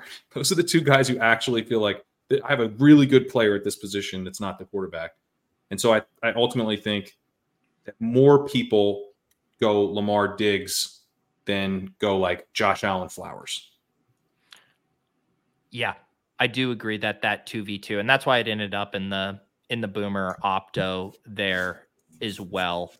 And I do think it's kind of a bummer to me. It's like Diggs hauls in that big TD in that Dolphins game. People are thinking more favorably about him. If James Cook didn't have a couple of those little duds after he was really picking up, people really start to say, holy cow, this is a horrible running back slate. Let me play James Cook. But I mean, Allen just separates for people in a really big way here to where, man, I am having a hard time squaring that, like you're saying, because in a vacuum, you would say Diggs put him in the Zay Flowers range and put Allen in the Lamar range. But the math doesn't work. I think the Gabe injury makes it, and then Diggs just being who he is as somebody who's obviously been, he hasn't had the great year this year, but he's had the long career. I think just kind of pushes him up. It just has to, right? The Gabe injury especially. Yeah, and Liam pointed out in the chat that Gabe should be 0 with the injury, which is correct. And as a thank you, I gave that 1% to Dalton Kincaid. I like James Cook, though. I think he's a good play. He's a guy who can get air yards. He's a guy who can be explosive. He can score points. He can be their highest scoring player in a loss. I think he's an interesting running back pivot. He's one of my favorite pivots on the slate. I agree. Do you think this 10% is right? I mean, I floated that earlier, and Leone didn't love it, and he's a Bill. So I don't think like everyone loves the idea of pivoting to Cook here, but I don't think it can go way higher than this. Is that what you mean? Yeah, I mean, I could see like Diggs has not been as fun. Like I could see it being more like 38 and 14, something like that. Yeah, maybe it's higher. The chat's saying it should be higher too. Maybe it is higher. I'm probably colored by the fact that I want him to be low, but Cook is, and Liam pointing out the running back scarcity is an issue, which we've noted. It's tough, man, because Cook's had that one big game, but he doesn't get any goal line carries. Like, what's less comfy than that? Yeah. Right. It's true. Yeah. Like, you're fading potentially 4 games from Allen, and it's with a back who doesn't get any carries at the goal line. Like, I don't know. It's a little scary. I will say I will want to be underweight Diggs if this number is correct. Man, I could. Does Allen come up? Does Allen come up? You say that, Pete, and that's my immediate thought too. And then I actually think about it, and I'm like, I mean, the most likely scenario for the Bills is they're 10-point favorites this weekend. If they win, but they don't actually go all the way to the Super Bowl. There are a lot of scenarios where you get into the 2 and 3 game outcomes where, I mean, it probably is Diggs who had the one big game and scored the most for their skill guys. I want to be underweight it too, but. Yeah, again, the people, you don't really, like, you can't treat these in a vacuum. You have to go just massively change the Ravens stuff if you're going to massively alter this. Well, let's get Allen to 40. Okay, and then we'll take that directly from Diggs, so he goes to 32. Well, now you have Lamar and Allen at 95 combined. Well, the problem is that no one's going to. I mean, Sam Sherman's going to enter 200 of these just to play 30. So we're going to. So there's your 2%. You need more. But we're going to have Purdy's in here. So you're going to get some Hurts. You're going to get some Mahomes. So now we got. On this sheet, I need to go to Baltimore. So let's go look at Baltimore because now we have 6%. He needs to come down to 49. Okay, yep. So where does 6% go here? I think it's Zay. Yeah, I think it's like Zay. It's kind of like that pull of like I think the market like thinks just as good about Zay as they do about Diggs right now. Honestly, yeah, maybe there's 2% if it goes to Likely. I think the majority goes to Zay. Likely's a bad play though because Andrews could come back. Oh, that's right. Yeah. The playoff. I'm sorry, I wasn't thinking about Andrews' health. Like I feel a little shaky about this being this high. But if you think about the logic of people who are just wanting, like if you submit two lineups, like full fit, like you're gonna do, like if I just submitted two lineups, I would probably have a Allen Zay and a Lamar James Cook. Those would be my two if I had two entries. You'd have Allen Zay and Lamar James Cook. Interesting. Yeah. I think I would too, like the exact same, or else Lamar Diggs. But it would. You're saying James Cook has kind of a pivot, which makes sense. Yeah, I mean that's Kincaid, my personal preference. But I'm just saying, like, high? But then if you take it off, Kincaid's bad. We know that he's bad. All right, sorry, Liam. This is going to bring it up to Cook. Yeah, I think fired. Cook, yeah. Yeah, so there you go. So now Diggs is down. Kincaid's not bad. I just wanted to poke it, Leo. I'm sorry. No, he is. That looks pretty good to me. I think we want to be overweight Lamar, man. If this is the way people are going to play it. That was my takeaway. Yeah. But now we've lowered the ownership even more. I mean, something has to give. Either like every other quarterback's going to be 1%. Or people are going to fall in love with. These are the little micro things that we talk about all week, and we get more sentiment from other people's opinions, and we'll land somewhere. It could go a couple different ways. This is obviously there's some volatility here. It depends. Yeah, but all right, let's do Steelers. This can be a quick one. Like probably 95% fade. I have it close to that. Because I mean, I'm plus the D, which makes their defense, if it is 94% total. Yeah, I think the D is a pretty good play. Hard to imagine even using the kicker outdoor that team total. No one's going to want to use the running backs. They're playing Mason Rudolph. I'm usually like really game to play. Anybody in these fade spots but like this is such a hard one to look at. Who would you play? Like it's Pickens, but God, I don't feel good about that.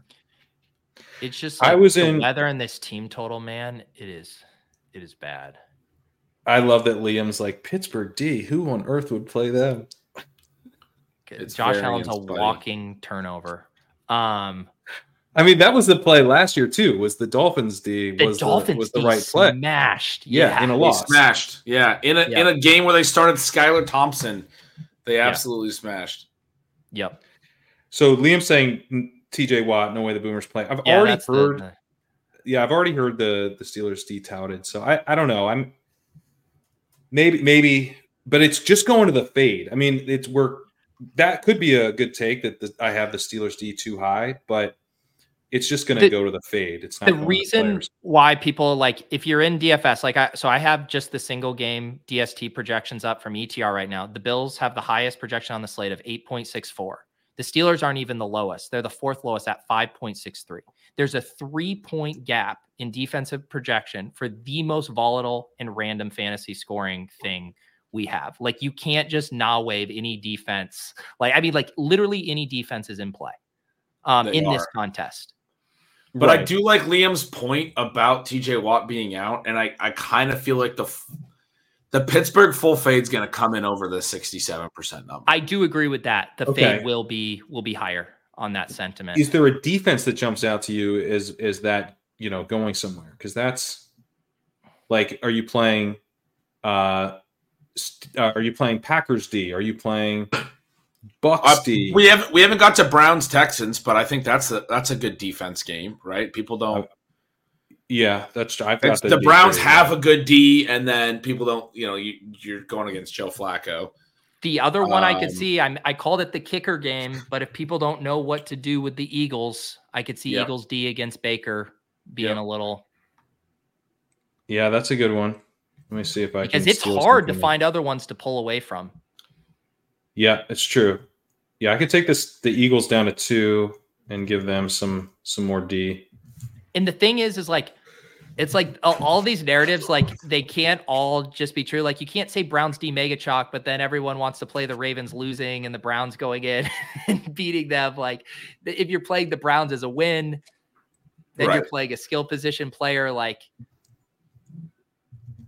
yeah, I don't think there's going to be mega chalk on defense. I think you'll see a lot of spread out. Well, the funny thing is I have that as the Browns. I have the Browns as very chalky at D. 1%? So at 32, and actually I'm going to raise them to 33 right now. So I've got that.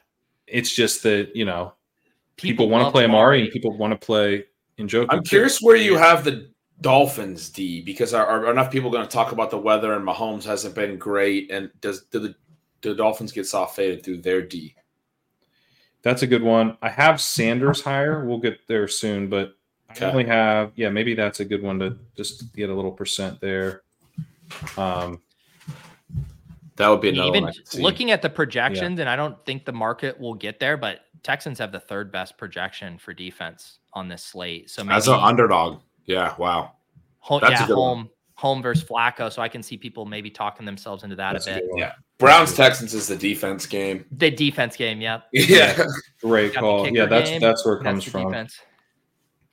Yeah, I could see maybe having that wrong, where it's actually the people play the Texans D and don't fade them much. So maybe I'll just do that. Let's see. Yeah. So what if I take the Steelers down? I might take the Steelers down a lot and go to like 10% without JJ Watt. And that's gonna. I mean, I want to be way overweight Steelers D. Yeah, that's the biggest mistake people make.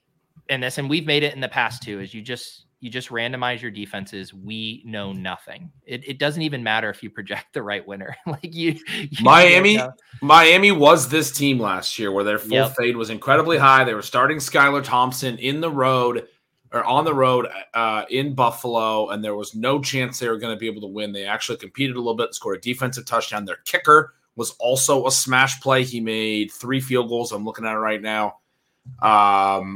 They were the best defense and kicker play by like a long shot. And because then when people did want to play Miami, they wanted to play Tyreek and everything. Yeah. But it was like, you just be willing to play the kicker and DST you don't want to play, because if you get that off, if you get that right, like it can be a massive win, especially Pittsburgh's going to lose, right? Like, yeah, you should be willing to mix in their kickers and their Ds. Cause like that, it's the one and done element. Yeah, Mike Tomlin will have no problem dialing up some field goals like down 14 in the third quarter. Right. In the wind. Yeah, the kicker element is a little bit tricky with the wind really bad and everything. Let's go to Browns Texans, since we were kind of segueing to that as it pertains to defense. Browns are definitely, I think, one of the trickier ones. For sure. Because like you said, the most logical place for it is this ownership on defense. It does feel like the defensive game, and except, you know, Amari just dropped fucking 50 on this same defense a couple weeks ago. David Njoku has been a tight end premium monster on a slate where we are starved for good tight ends. So I do think those two, how you have it, there's going to be a lot of pull here. Ultimately, I wonder, does the Cooper Njoku, do you just shrug your shoulder and play the Cleveland defense? Like, is that what the field ends up doing? This is a really interesting projection where you just have it like a third, a third, a third. And I mean, I guess that makes sense. Like, I know sometimes there's been a couple calls in the chat for me to basically do that on stuff. And this is one of the cases where I did.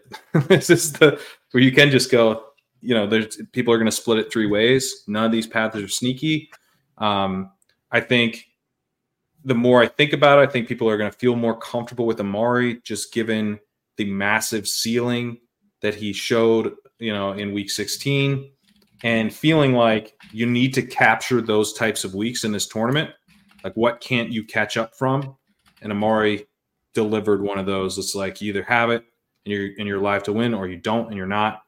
Njoku is a nice, comfortable tight end play, but I think Kelsey will get enough ownership that people aren't going to feel like they need Njoku.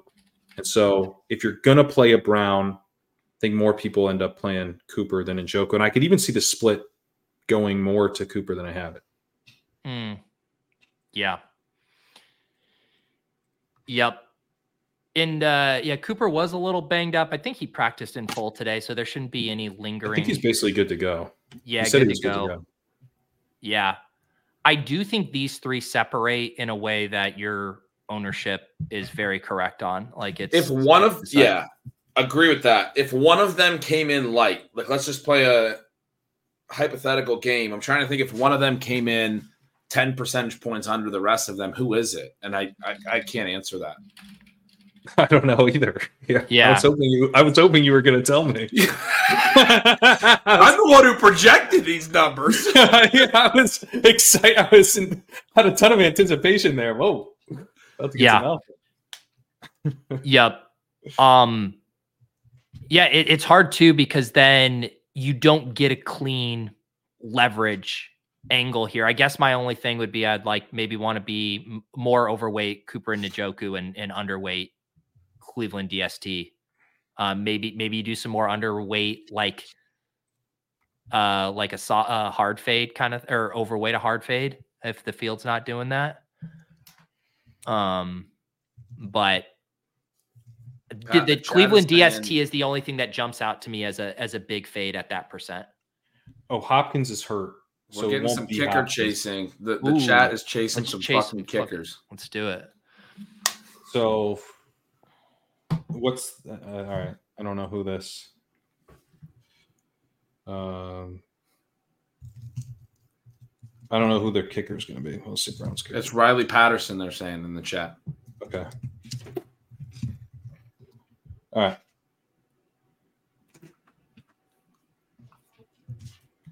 Maybe 1%. I don't. Oh yeah. Yeah. But yeah, this one's tough. I don't know. Beasable Njoku comes over Kelsey, Liam says. I don't think so, just because I think the Chiefs are going to boil down to Kelsey and Pacheco, and here you've got two. Like, I in order for that to happen, I think Njoku has to be the most popular Brown. I don't think he will be. Yeah. Those notes about Amari's huge game coming in Houston were not something I had thought of yet, and it makes a lot of like I was thinking Njoku initially. Amari just had a monster game. Yeah.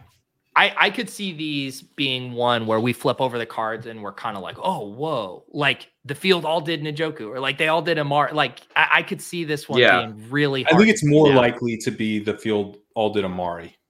Yeah. I might raise Amari. Yeah, I might go 38 and 25. My initial gut was Njoku because, famously tight end premium. Yeah. It is tight end premium. And Njoku, people have been like, Flacco's unlocked Njoku. Like, every week he's getting 15 targets. He's so sick. Like, that's what I'm hearing at least. Yeah. Here's one thing I'll say. So I've got tight end ownership at 1.1. And I don't think that people are aggressive about playing tight end this year. It was 1.37 last year. 2 years ago, we actually had a good group. It was 1.81, but in 2020, where do I have it? 2020, it was at 1.25. So this would be the lowest that we've had in a while, but it's a really weak group. And so I think people are going to figure out who their tight end is, and they're not really going to play tight end in the flex very often, which will keep, I think, Njoku in check because Kelsey's not going to get lost. Yep. But I also think it boosts Njoku up a little bit because when you're figuring out who your tight end is, it kind of is a tier of two. Like, who else is with those guys? Kittle's not because of CMC. Right. Ferguson's not. Laporta's hurt. I don't know where Goddard, but like there's – you guys just made a great point about Andrews coming back and hurting likely. I can't even find another tight end I want to play. And Njoku has been a stud. He's the – Jayden Reed of this team, where he just helped people win titles, right? And he's been really good down the stretch, and people are like... But Amari did too. I mean, Amari was on the winning BBM team, even though he didn't play in Week 17. I mean, That's the kind of Week 16 Amari had. So I think people overvalue consistency. Amari had the monster game. He didn't have a good game the week prior. And Njoku's been so consistent, and I just think people like that. Yeah. I think what we're arriving at is just you can make good arguments for all. For sure. Like the DST feels like just the game that you want to get that done with. And yet Njoku and Cooper are both like great plays in almost either scenario, like a loss or win. Like if they get in a shootout loss with the Texans, I mean, either Amari or Njoku could just go absolutely ham. I think people like the Browns. I think you're going to see Amari and Njoku. I mean, when we were talking the Lamar stuff and the Justin Tucker, kind of a path there of how you fade Lamar. You just play Justin Tucker. Who can beat them? Who can beat them? The chat was literally just the Browns. So I think Amari or Njoku plus Tucker will be a pretty common combo. Yep. Interesting. All right. Let's talk some Texans here in this same game. Last night, Nico ended up in the Boomer Opto. I wasn't so sure about that, partly because of this Njoku Amari stuff we've been discussing. Do have him as the highest projected Texan. The more we kind of talk this through here, him at 46%, I do really wonder if the Houston DST and fade come up and Nico comes down pretty significantly because of the Amari Njoku stuff. So who are people not fading then? The Bucs? Yeah. With all the banged up stuff with the Eagles. I'm just trying to talk it through. It's mainly the Nico number just seems high to me. But with no tank, it doesn't. People are scared of the Browns D. Like I hear all the time. But there's no one else you would play from the Texans, right? They're and he doesn't have them us playing anyone else. I would like a little Schultz in our portfolio, but I agree, no one else from is going to get played. Let me see if I can go make this work with Tampa Bay. Like I could take Tampa Bay D down, although they're already pretty low. You could tell me I'm wrong on this. I'm just thinking like Collins of all the spots when you're making these tough decisions. And if you're telling me I have to decide between like Browns DST or Amari and Njoku or like Nico and Houston DST fade, like I want to be on the Brown skill position, like Houston DST fade side. Mm-hmm. No, I think you're right. Like, I don't think it does feel high to me, too. It feels high to have Nico that high. No one wants to play that much Nico. But he's the obvious play. It doesn't feel as high to me. Okay. Personally. Does this feel high? Because it was higher than this. Does this feel high?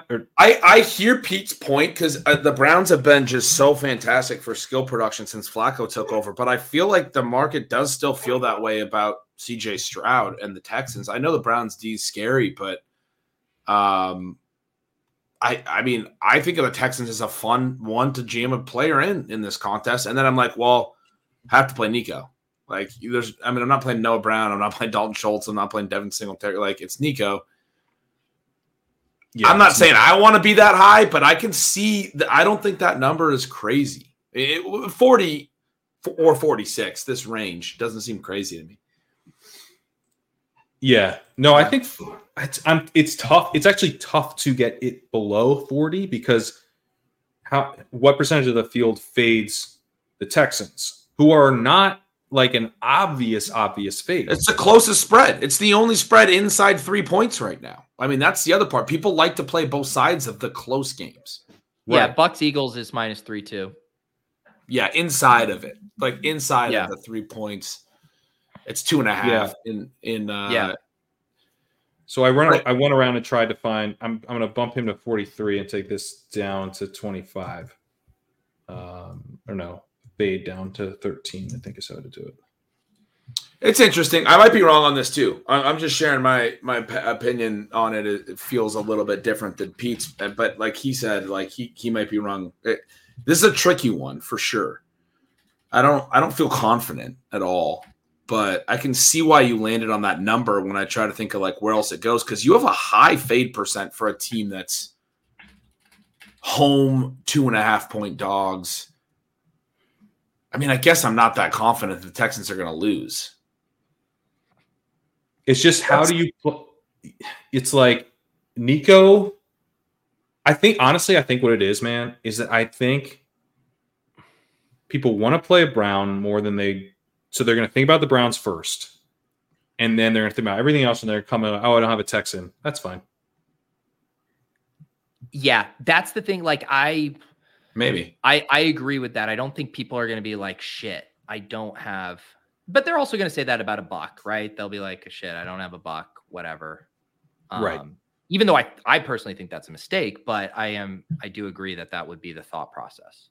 Yeah, that makes sense. I guess I wasn't thinking about it as directly Bucks versus Texans, but it does kind of come down to that, huh?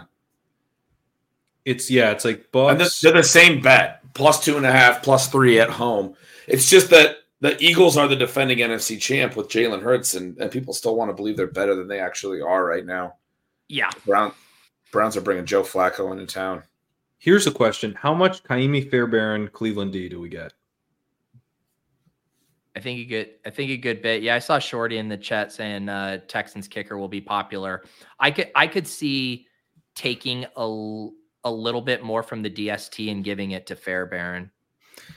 I would love to do that, but there's so many fucking kickers. There's so many kickers. You just don't want to do it because the rest of your night's going to be tweaking 1%. So many tweaking kicker percentages. There's so many guys in this tournament where you're like, ooh, this kicker, it feels a little low. This is a sneaky good kicker spot. It's like, I don't know. You can make a case for a ton of kickers. Tucker is too high. That's what they're saying. I don't know. I mean, yeah, Tucker could be. Tucker's too high compared to what he probably should be. But I guess that's really the whole ownership this year comes down to getting the right read on Allen versus Lamar, which then has trickle-down effects to, you know, how people play, how many people fade the Ravens. But I think if these ownership projections are correct on the quarterbacks, then Tucker is not too high because people are going to fade the Ravens as part of their non-Lamar picks. Yeah. Yeah. This is a combined fade of 56% for a team that I just feel like people are going to – are 56% of people going to pick them to lose outright? I mean, I know you're saying there's going to be some lineups that are going to play both sides to fade in this game, which is just stupid, obviously. But also, just the reason why I think, like, again, looking at the underdog ADP. So Nico has an ADP of 40. CJ Stroud a lot of times will even go undrafted. He's at 52. Sometimes, like, the Nico drafter is like a Lamar or Purdy team, and they kind of set that up to cover their bye. But, like, people are not in on the Texans relative to the ADPs for the Browns, where Amari goes early, Ford goes early, Njoku goes early. You know, like, people like – the market likes the Browns. That's a good point. They want to bet them to make a run because of their D. And because of that, like, kind of clean concentration of skill position players. Yeah. It's not as high as last year. The Jags were faded by 39% of the field, so that's obviously quite a bit lower than 56%, but the Chargers were at 6%. So you had the field very clearly picking a winner there, which they were wrong about and overconfident to do. But I think it's just more fun if you're going to pick one of these to pick a Brown. And so, yeah, I think. Well, we do have combined ownership on Amari and Njoku approaching 65% and Nico at 40. Mm-hmm. Mm-hmm. Yep. No, yeah, I only have the Browns at 34% and the Texans, or sorry, 36% fade and the Texans at 56% fade. So I'm projecting that people will pick the Browns to win this game. Yeah. Yeah. And Nico falls into that category of, you know, feels like a comfy click, right? Like he can get there in winning scripts. If they win and head to Baltimore, like you still feel good about having Nico. They lose in a shootout, you feel good about having Nico. Like that part makes sense to me. Yep. 2 years ago, I think they were playing the Rams. The Cardinals in round one were 59% faded. Although I get they might have been on the road, but that was like one of those. We sometimes see this type of team get faded pretty hard. Yep. All right, we got our final game in the AFC. We got the Dolphins and Chiefs. Where do we want to start? Let's start Chiefs. We've talked Kelce a lot. And I don't think I'm super, super bullish on him. I have him at 45%. I mean, he's historically been quite a bit higher than that. More like 55% at least. So, really quick, I just want to agree with you, Pete. The more that I thought about that as we were finishing up in Houston, that like I think you're right. I think Nico does come in low. I think people fade Houston. They're afraid of Cleveland's D. All that stuff just made more sense as you guys were saying it. Anyway, you convinced me on that. Yeah, I think that's how I want to do it. I want to play their game. You think people they'll come in even lower than 40% Nico? Yeah, I think you guys are right. I was kind of fighting back on that, but I have it at 40%, so I'm not right if that's true. So you can't play any other Texans. I think the fade might be even higher on them. Okay. The kicker and D soft. I think they're going to be a really popular soft fade. Houston. Yeah. Yeah, the kicker might come up there. I might have to go play with the kicker. All right. Anyway, let's go to KC. Maybe if Tucker's too high, maybe it's because people play Fairbairn a little more. So we got Chiefs pulled up here. Kelce, who did end up in the Boomer Opto last night, 45%, Pacheco at 36, Rice at 8, Butker at 5, Mahomes at 4. Obviously this one is breaking everyone's brains just because, you know, Kelce has been a staple of the Boomer Opto, the top play, projecting for 3.5 games, every playoffs, tight end premium, just like the stone cold nuts. And now he's looked awful this year. This team doesn't have good form. We got a cold weather game. Pacheco's back, all of this stuff. And yet I'm with you. Like when you still slice and dice this, like you brought Pacheco up like a pretty good amount in a way I agree with. And it's still like people aren't going to fully fade the Chiefs. And like Kelce still is going to be the guy almost similar to the McCaffrey thing where the tight end slate is bad. Like there's not a lot of places to go. There's really not. And this is like, I'm projecting tight end to be the lowest owned in total that it's been in years, at only 1.1 tight end. So that's something I've like really focused on of getting that down, getting that number down, not letting it kind of just float kind of at 1.4 or 1.5 where it typically is. Like this is a different landscape. We're going to see less ownership of the tight end position than usual. But this number reflects that. And so like how much lower can it get from here? I mean, not that much lower because people need to play a tight end. And Kelce has been mega chalk in this tournament, 66% in 2020. He was 54% in 2021. And he was 74% last year. I think people ultimately are like, fuck it, I'll play Kelce. I think that's where it sums it up perfectly. Fuck it, I'll play Kelce. That's what I say to myself every time I take him in a gauntlet draft. I'm like, oh, I started with Debo and Ayuk, and Mahomes and Kelce are here. Fuck it, I'll take Kelce. Like, if I'm taking Mahomes, like, I'll just tell myself this story that they find their form again. Yeah. Well, I mean, if you are taking Mahomes, and we were talking about this a little bit earlier, we've done the thing before where it's like, how do these teams win? If you are taking Mahomes, they have to have somebody step up, and it's not going to be fucking MVS or Sky Moore. Like, it's not happening, right? Like, it could be Rashee Rice, but it's probably Kelsey, right? It's probably Kelsey has a good run. If they win, if they go on a 3-game winning streak, right? I mean, yeah. Yeah. And like, I think the other thing about Kelsey is it lets you play this game. On the other side, most people are playing Tyreek. So you go Tyreek, Kelsey, don't have to think about that one too much. Great. I can move on. Like, you're just filling this in. Oh, I got to figure out this game. Oh, Tyreek, Kelsey, don't care who wins, whatever. I think that's the key point. People do not have the stones to play Tyreek and like hard fade or even soft fade the Chiefs. I don't think people have the stones to do that. That's right. It's an easier, I'll have my cake and eat it too. Yeah. This is the game where you pick a winner and you're better off. No one's going to pick a winner. Yes. Yeah. Or they'll pick a winner in their head, but it's the Chiefs and they still play Tyreek. Yeah. I think you're going to get a lot of that. Or you will get some Pacheco, where it's I'm picking the winner. I mean, 36% is pretty high. So you're going to see some Pacheco. They establish the run. But I'm still going to take Tyreek on the comeback. And, you know, if the Chiefs lose, it's not the end of the world because I didn't lose my tight end. I just lost a flex.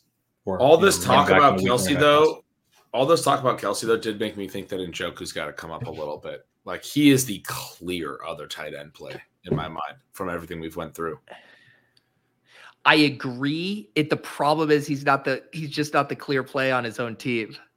That's what makes it hard. You have to play tight end. So I think people are going to want to fade Kelsey, right? They're going to feel like they want to. And if they do, they're not going to want to go farther than Njoku. They're not going to want to go to Dallas Goedert or wherever they would have to go after that point. Yeah, but that's sort of reflected in the numbers with only 1.1 tight ends projected. Like, I've kind of got it. There's a little bit of like there will be some people who play two tight ends, not very many, but yeah, and that's going to be all Kelsey and Njoku. It's all kind of Kelsey and Njoku, and maybe I've got Goddard too high, but you know, as we talked about that, we'll learn more about that soon. But that's another spot where maybe it goes to Njoku. Yeah. A very fun pivot is you do Njoku, KC, DST as a pivot on the Browns, DST, Kelsey. Like, that's a clean one, and where like I kind of like the Njoku side. That one is fun. That is fun. I like that a lot. Yeah. You're picking Miami to win out, right? It's not crazy. That's really fun. Yeah, I think Miami beating the Chiefs is not crazy. No. People will kind of play it as it's crazy. Like, I don't think you're going to see a lot of KC. I mean, I have KC being faded at 7%. Maybe Butker comes down a little bit and the defense comes up slightly because of the weather. I was just kind of thinking about this as like it's the Chiefs. People want to play through the kicker, but maybe not as much. Yeah. I think the DS.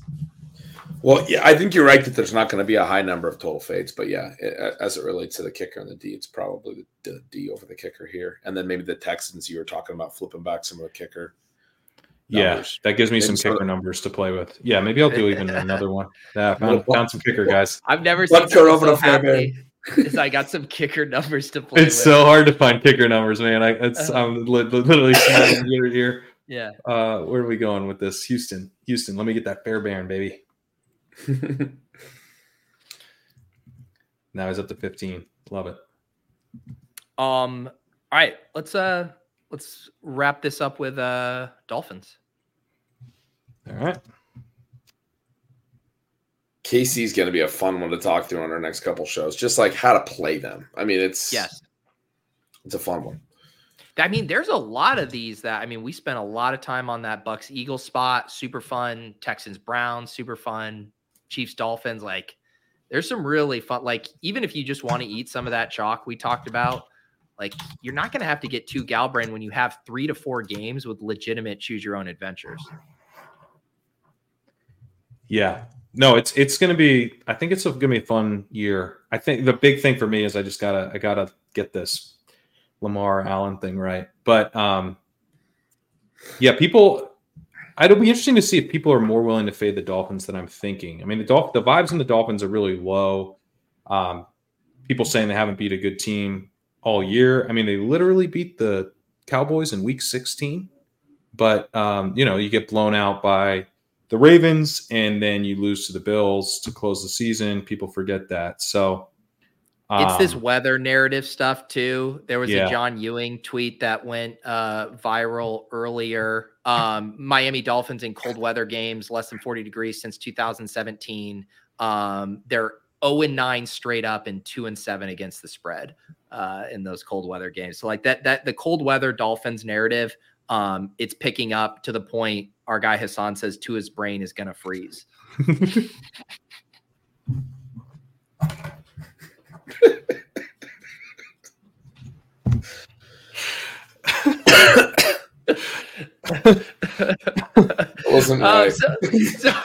Anyways, Tyreek Hill 73%, Mostert 9%, HN 6%, Sanders 6%, Miami DST 4%.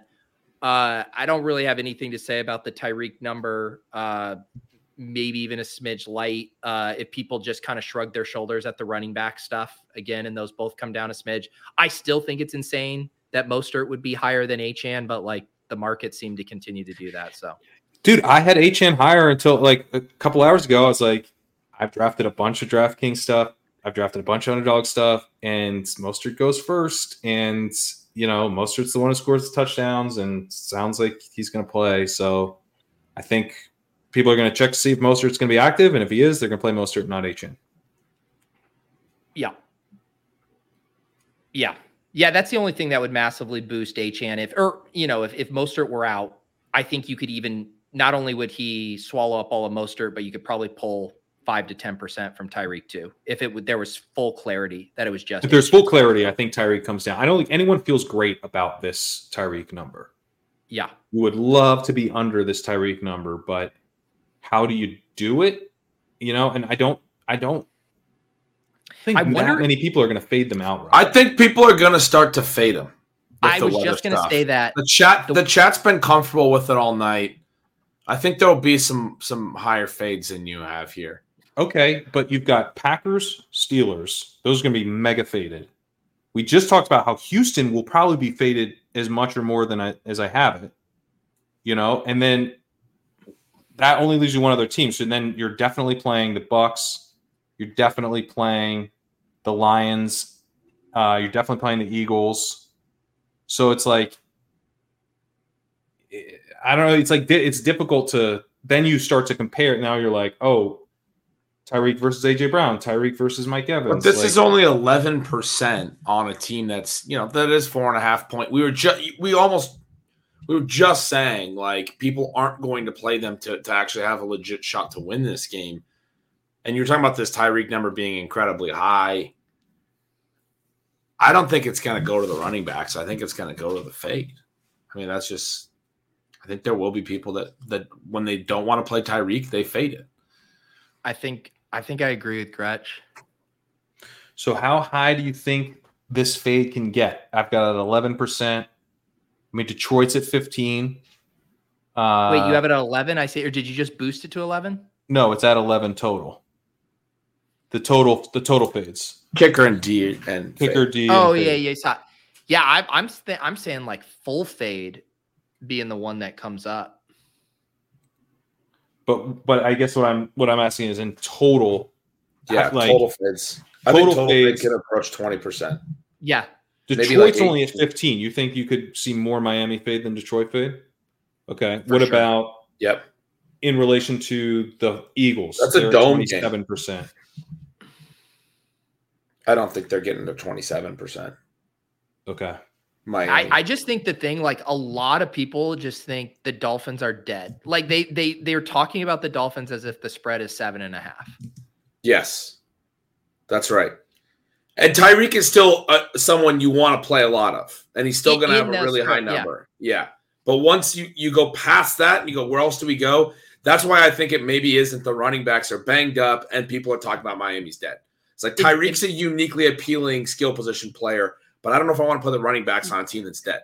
You know, and this, Pat, was one of the spots, and I'd flagged this one before, again, kind of what I want to do, but I wonder if the field's going there too. Like, do you come up on Jayden Reed and you come down on Packers full fade because you're playing that dome game, best receiver, and then if you're full fading the Dolphins there, where it's like not that outlandish to think like Jayden Reed could keep pace with Tyreek if this game is just gross. Yeah, I mean, yeah, you're kind of betting on the game environment. I could see that right. A bit. All right, so I did that. I brought that up a little bit. I think this works. So this now has Miami at 15% total fade. But do you guys think that we could see even more fade than this? I'd probably put them at 18 or 19, but I think, I mean, this is close. This looks closer to right to me. Yeah, yeah. Yours, you're always going to have a better holistic view on this than us. We're all just the ones like nitpicking in a vacuum, right. And then you got to be able to pull it from somewhere. But I was trying to think logically of, I do think just how people are thinking about this game environment, they're going to be more comfortable with a full fade in a way where. Yeah, I think coming up. That's what I'm at, Zupi. The only reason I say 18 or 19 is because you said the Lions were 15, and I think people are going to like the Lions-Rams game in a dome, and they're going to feel comfortable. I got it to 17. That could be really low. Yeah, the Lions full fade could be really low. I think I'd have the Lions full fade at very low. Oh, sorry, I keep soft fades. Some soft fades. Let me see. No, I have the Lions full fade at 5, which is probably too high. Yeah. So I could bring that down.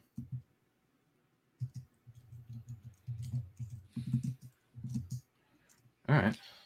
Yeah, I also agree. Like, people aren't going to want to play. Yeah, that's true. The cold weather. Well, I found more kicker points. So that's good. More kicker points. I need those percentages. Kicker percentages to come down. Yeah, that's probably right. He could be as low as 2. Because you think about how the field is going to think through like the outcomes. And I do think they're going to play the Dolphins in a really binary way. Like Tyreek does Tyreek things, or like the Dolphins just implode into his brain freezes. Like I feel like those are like the dichotomies. Whereas you can live in the margins more with like that Texans-Browns game.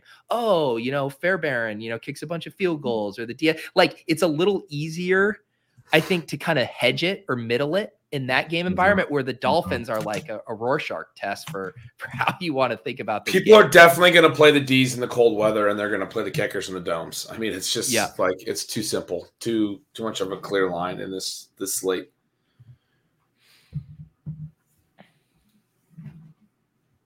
Yeah, that makes a lot of sense. Well, I got Fairbairn up to 19%, so that's pretty sweet. There you go. The kicker numbers. So people wanted us to draft one because we drafted one on the Boomer Opto. I'll register us.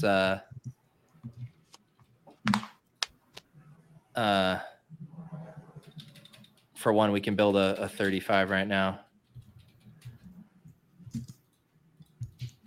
Gretsch, you're our back in the saddle tonight. Who do you want to start us with? I want to start us with Cooper Kupp. Ooh. All right, here we go.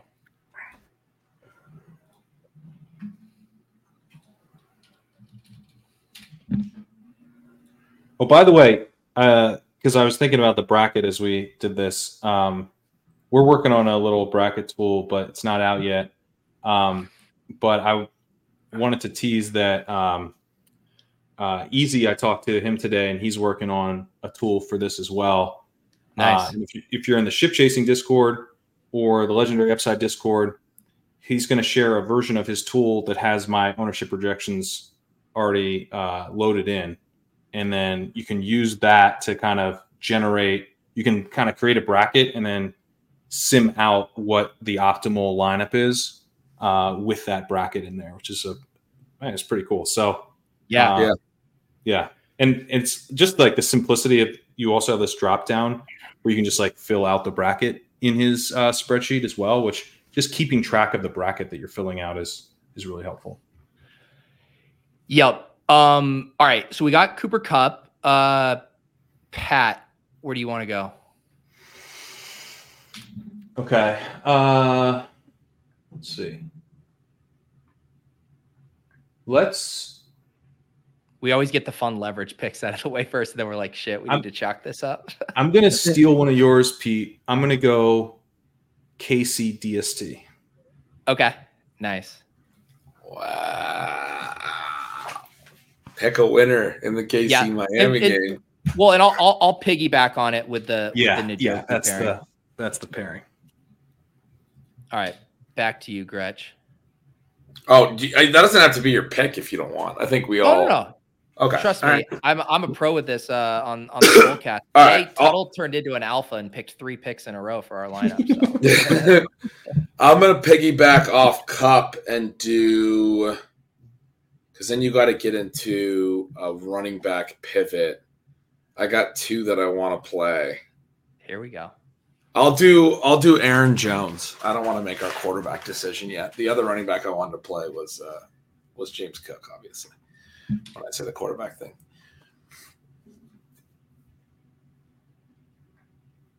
all right, back to you, Pat. I'm gonna go Allen. Okay, Josh Allen. That makes sense. I'll be the chalk guy. I'll throw in CeeDee Lamb here. I'll take Tyreek as well. We got the KCD.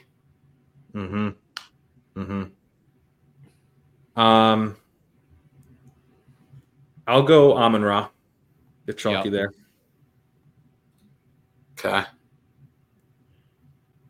I'm gonna stay chalky with CMC. I think with like the Aaron Jones Cup. Yep. Njoku DST. So now we're down to 2 flex and a kicker. We need an eagle or a buck. An eagle, buck, and we don't have a raven yet either.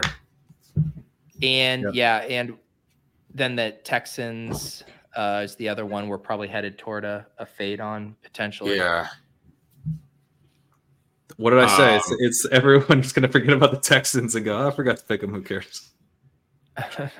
By the way, someone asked earlier if this sheet is available of the ownerships. It is available in the Ship Chasing Discord or Legendary Upside. If you're a member of either, then you'll get it. I'm going to take Zay Flowers and punt the tough stuff.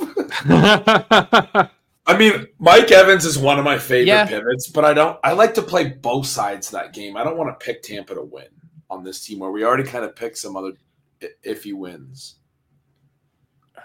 It becomes a crazy bracket, but I don't know. I'll let you decide. I think we go AJ Brown, man. We just go. He's going to be fine. That's what I was going to do. They're going to win. Yeah.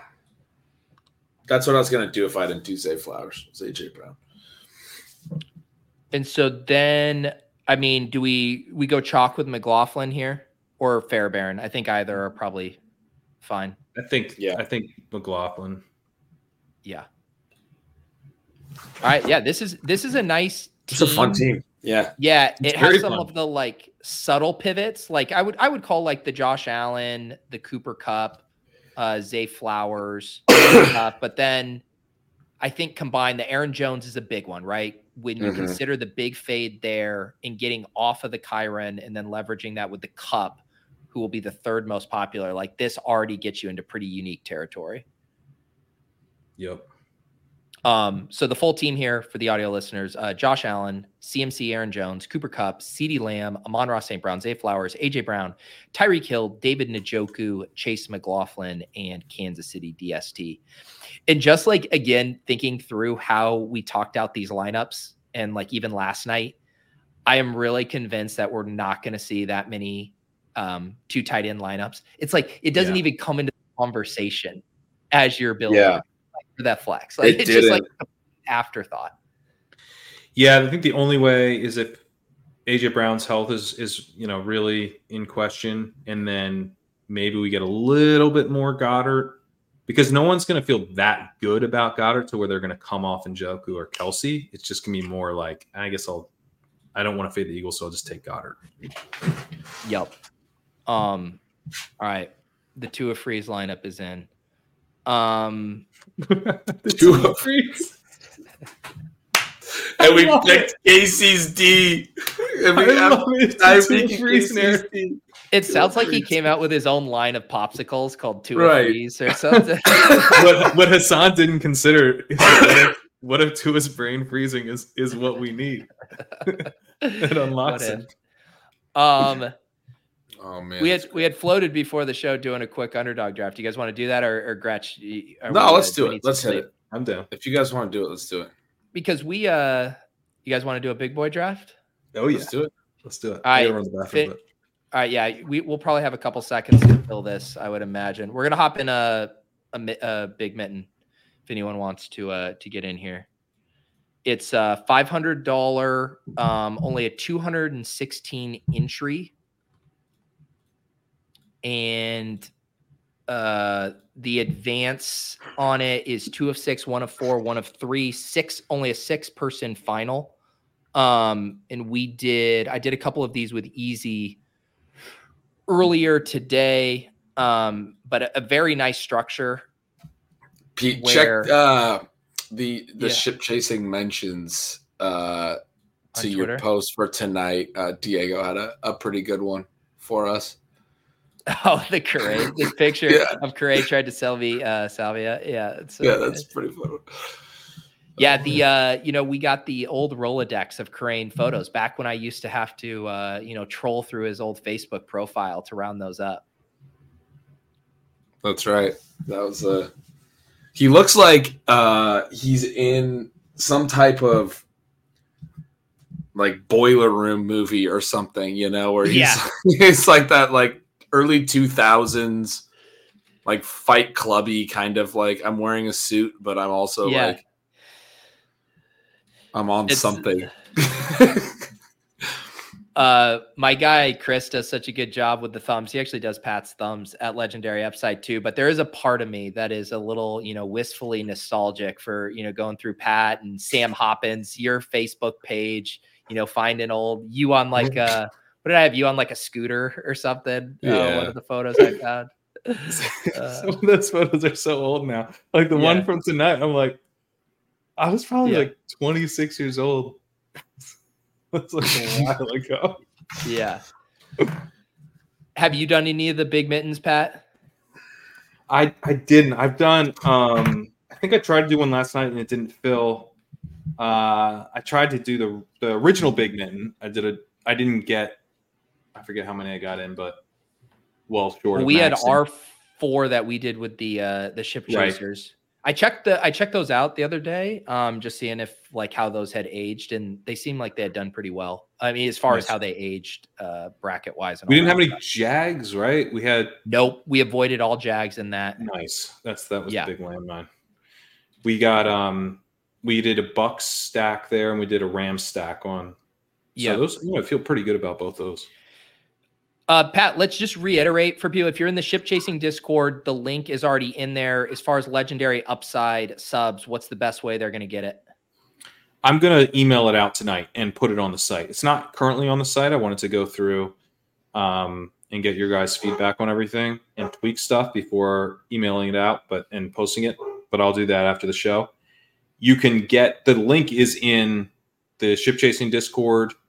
And it's in the Legendary Upside Discord and the Best Ball channel. So that's where to find it right now. But it'll be on the site soon. We are off to the races here. Friends and family draft.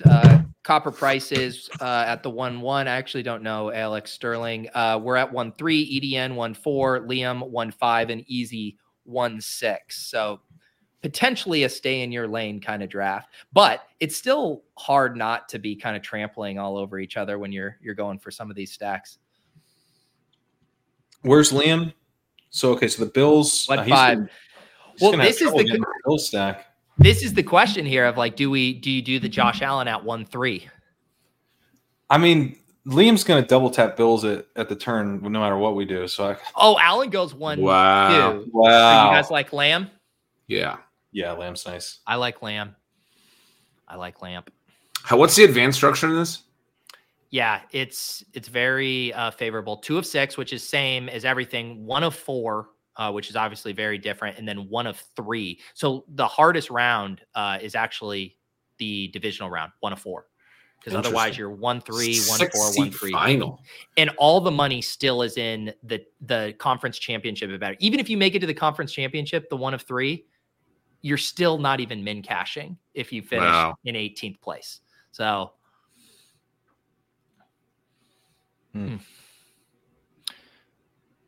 Liam does go dicks at 5. I told you, man, it's gonna double tap Bills. He's going James Cook right now. This poor Alex. Oh my God, Sterling! Yeah. He's got a brand to uphold. Liam only knows one bracket, and it's the one where the Bills are in the title game. So even if Allen's gone, you just play the Bills without Allen. So who knows what ALX will do here? I assume Copper will take Purdy. So do you guys want to push Dak? Oh shit, that actually changes things because EDN just timed out on Purdy, I think. Yeah, holy cow, EDN timing out on a $500 draft with 2 bye week quarterbacks. Yikes. Which way do you guys want to go here? Well, do you think we get? I mean, Dak is probably the safest way to go here. Just because honestly, what do you... After that timeout from EDN, I kind of don't want to risk the Dak shit. Because, yeah. And there's just no one here. We already talked about, like, Hill and ARSB are overpriced. Copper will take Kittle with one of the picks anyways. I don't really think there was something massive we're passing up on. And, unless it you could have been Zay. And then play for Dak on the way back. And we could still get Zay here. Potentially, a lot of times Copper's not going to want to start with 3 bye week players. Yeah, he'll go Mahomes, I would imagine. Plus, it goes Kittle and Mahomes. Okay, that makes sense. And this shouldn't be Zay because you already have 2 AFC teams. Yeah, I don't know if you guys want to do Zay even. No, but that was the only thing. Pretty sweet. Very well with Dallas. Yeah, I mean, Pollard's the other guy, I think, in the discussion. But I would almost want to dare someone to take Unstacked. I prefer Zay. Me too. I don't want to be – I mean, I like Zay too. I was just thinking – I wasn't going to say – I didn't mean to say I don't want to be, but I think in this small of a contest, you don't have to be as massively correlated with Dallas, right? No, but they do play round one. So, and you know, you expect them to put up points. So they're kind of a nice like double dip where you get the round one points plus a nice Super Bowl team. Yeah. The EDN domino is going to be wild. And does EDN even know we're drafting? He might've been sitting in this room and it filled because he's still bleeding the clock. So he's going to, EDN is back. He's going to try to claw his way out of this. Oof, man, that's a rough start. Well, Lamar Purdy's an extremely rough start. No matter what you do. Start. Like you're fucked. Like how do you come out? How do you come back? You don't claw your way out of it. It's like you don't want to draft more than 2 quarterbacks basically ever, and now you have to. So that already sucks. EDN was a dog bowl finalist. You know, he had a chunk of change. You know, burning a hole in his. Oh, easy pingdom. All right, he's back now. He said he had in the Discord he's been at 1 of 6 in this room for 5 hours. Easy and I filled like 3 of these earlier. Steph, so 2 of 6 advance first round, then 1 of 4, 1 of 3, 6-person final.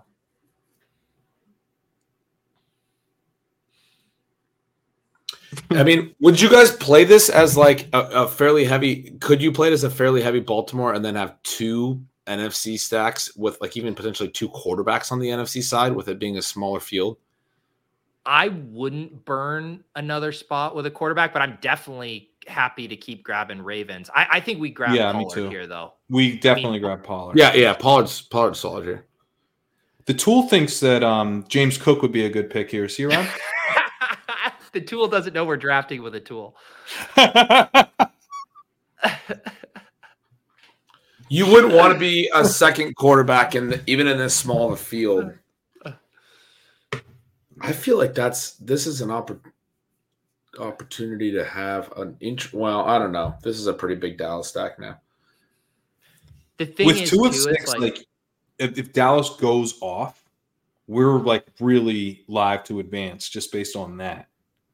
So right, I guess I'm saying Dallas, even if they only go to like the conference title, the 16 final doesn't necessarily mean there's a lock of a good team there. That's true. And so Dallas could be a huge help to us advancing in the first couple rounds and then potentially lose in round 3. Where are you guys at on like Gus versus Justice Hill or just continuing to build out with Cooks here? I think I'm Cooks here. I'm good with that. I'm guessing EDN takes Gretsch, are you good with Cooks? I would probably go Gus, but I'm good with Cooks. I'm good with Cooks if you guys want to. Just because Justice is available too, so and there's a chance he comes back to us. Right.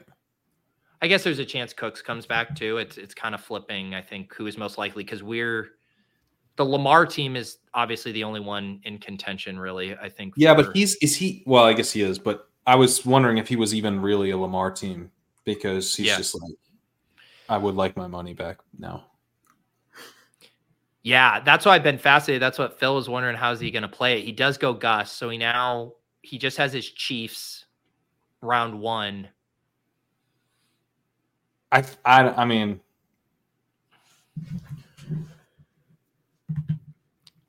I don't know that I would be playing this to take down the tournament at this point.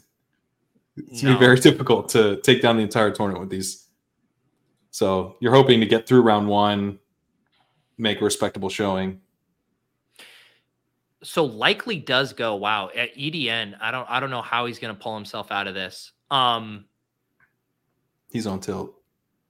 So we could do Ferguson, or start building out a secondary AFC. You could do Achane. Achane could be a start of a second. I guess they're thin though. We're not going to get a bunch. I'm putting Ferguson in. Ferguson's good to put in the queue. Yeah. Okay. I would definitely like to get Justice here coming back. Although, is EDN?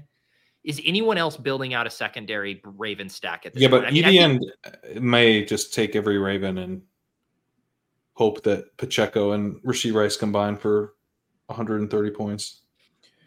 This is a team where, well, Nico goes. I'm trying to think what other, Bucks, I think you are in play here. But I would prefer we got to get an ASC. Yeah. It's probably the Dolphins. At least you could get a piece. You could get, or it's maybe the Browns. Or the Browns, yeah. But is Amari gone? I think Amari's gone. And Njoku just went. I think it's probably Justice here. It's Justice or Achane. I don't know if you guys want to build that out. That's what I'm wrestling with. I really think we want Justice for this build. Yeah, do you think we need the advance rate boost in 2 of 6 with Achane or not? We can do that through a different team, can't we? Through a different team. Yeah, we can. Yeah. And we're not going to get another Dolphin probably. We need to get the Raven here, I think. Yeah, I agree. I guess the only thing that sucks, but it's mitigated. Easy and I were talking about this when we did our stream. By the way, if you're a YouTube member on my channel, you can watch those 3 Big Mitten drafts Easy and I did. The thing that kind of sucks is like Ford and Singletary would be the other running backs, but they would play Baltimore in round 2 if there's not an upset. So that like slightly takes the shine off of it, but I don't think it's bad in this kind of structure where it's so small. Sorry, what? What is it? I'm saying if we're building out another AFC team, the way the prices fall would be Cleveland or Houston, which isn't as attractive going against our Baltimore bags in round 2. But because this is such a small tournament. I don't even know if it's a huge deal. Right. You also, I mean, Montgomery's kind of interesting with the hope that the Rams win. Or the Rams. We want the Rams to lose or win. I'm confused. How do the Cowboys and Lions not? We could definitely play Montgomery and then like a Jameson Williams or Josh Reynolds type thing. They have to play each other. The Cowboys and Lions have to play each other if they both. Okay. You could go Rashad White. All right, I'm putting Rashad White in because we were burning time here. I think we probably go. God, if the Rams win, then the Lions just lose. They play the Lions. You were like trying to figure it out. It's like, but if the Rams win, the Lions are out. The Lions are gone. That's why they don't get to play anymore. They just don't exist. They don't exist. Yeah, the Cowboys and Lions play each other if they both win, no matter what. 2 and 3 seed curse, right? Yeah. It's so funny. So my thought would be like Mike Evans, Godwin, and holy shit! I thought we were down to Godwin. I didn't even realize Evans was still here. No, I regretted saying White quietly. I didn't admit to my regrets, but I was like, I should have said Evans, but now we get both. Yeah, that's great. This White and Evans is great. Advanced rate monster. Yeah. So EDN.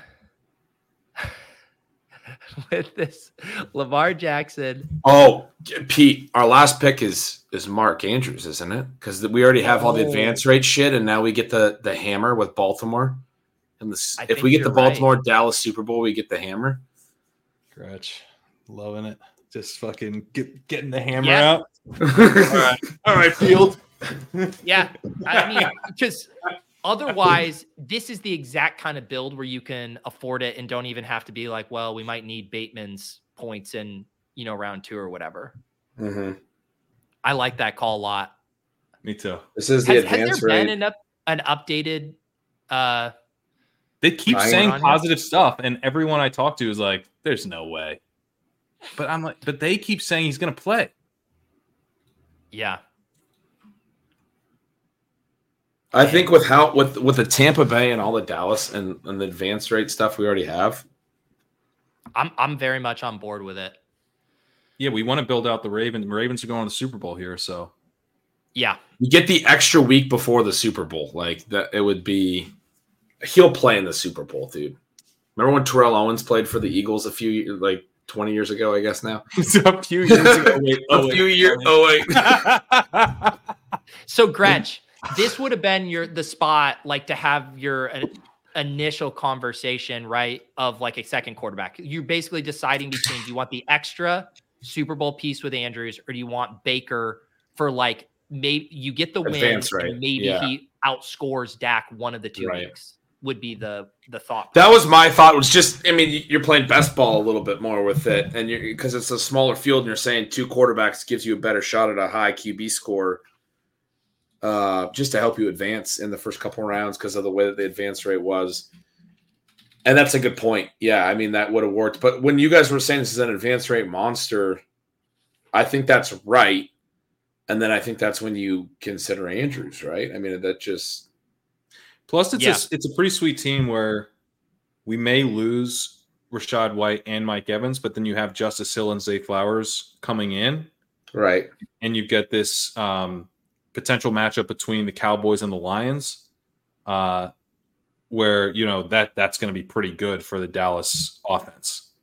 So in round 2, this is a pretty strong team. And then the conference championship is where Andrews would first be live to return. Yeah. Yeah. Also the subplots of this draft, can we just wide this back? So we have EDN, who's been sitting in this room for 5 hours, didn't know we're drafting, auto drafts his first 2 picks. We have Alex, who hops in to have a good time drafting while on stream, then says, I didn't realize fucking Liam was. We said, I mean, Alex, come on, Alex. Liam's in the stream. We said there's no way he doesn't. I was like, I don't think we should take Allen because we're just going to get sniped by Liam all day. And then you took Allen. You were like, fuck it, dude. I'm taking Allen too. Then it was like, it was, it's just so funny. We have an auto drafter. We have Liam playing the hits. We like things break right for our team. Like we had clean selections almost all the way through what we want to do. And then Alex is just getting like shivved left and right, shrapnel. And then Copper and Easy are like trying to tiptoe around a minefield to build out a logical team. I mean, oh, it's pretty sweet. What a draft. Alex said, I heard you say it, but it was after I picked. I mean, that is you get that sinking feeling of, oh, fuck. Oh, no. Oh, man. All right, dudes. This was fun. Tomorrow night, we're going to have the stat chasing guys on. We're going to do kind of a hodgepodge stream. We'll do some more underdog. Obviously Sacrilegious has been deep in the weeds on that stuff with Leg Up. We will do some more FFPC, get their thoughts, updated ownership. Maybe we'll get some news tomorrow that'll make that conversation, interesting. And then we're also going to talk about the NFC contest as well. We've been talking about it in our group chat. I know some of you guys were wondering if we're going to play it. We're going to get a few entries in and we'll talk through some strategy for that. So that'll be tomorrow, 8:15 PM Eastern with Dricko and Sacrilegious, and then we're booked for Friday, 8:15 again with Dink and Leone. You guys can get access to those ownership projections and Ship Chasing and Leg Up discords. Gretsch, anything else from you other than needing to go rest up and drink some tea? No. I mean, people have been asking me about stealing bananas. Sean and I are recording tomorrow. We haven't recorded in a couple weeks with all my travel. I'm going to be writing a little bit in the next couple weeks, but other than that, nothing that's out. Got home late last night. Yeah. Going to get some sleep tonight. Beautiful. Anything else for you, Pat? I've been teasing this bracket tool. I'm hoping to get that out tomorrow or Friday. Working on it. We'll see. The other thing I'll tease is that we are trying to, on the fly, reconfigure the underdog tool for DraftKings. So I'm hoping to get that out as soon as possible as well. Pete went black and white and then jumped off the stream. I accidentally fat fingered one of my other video recording apps and it broke my webcam.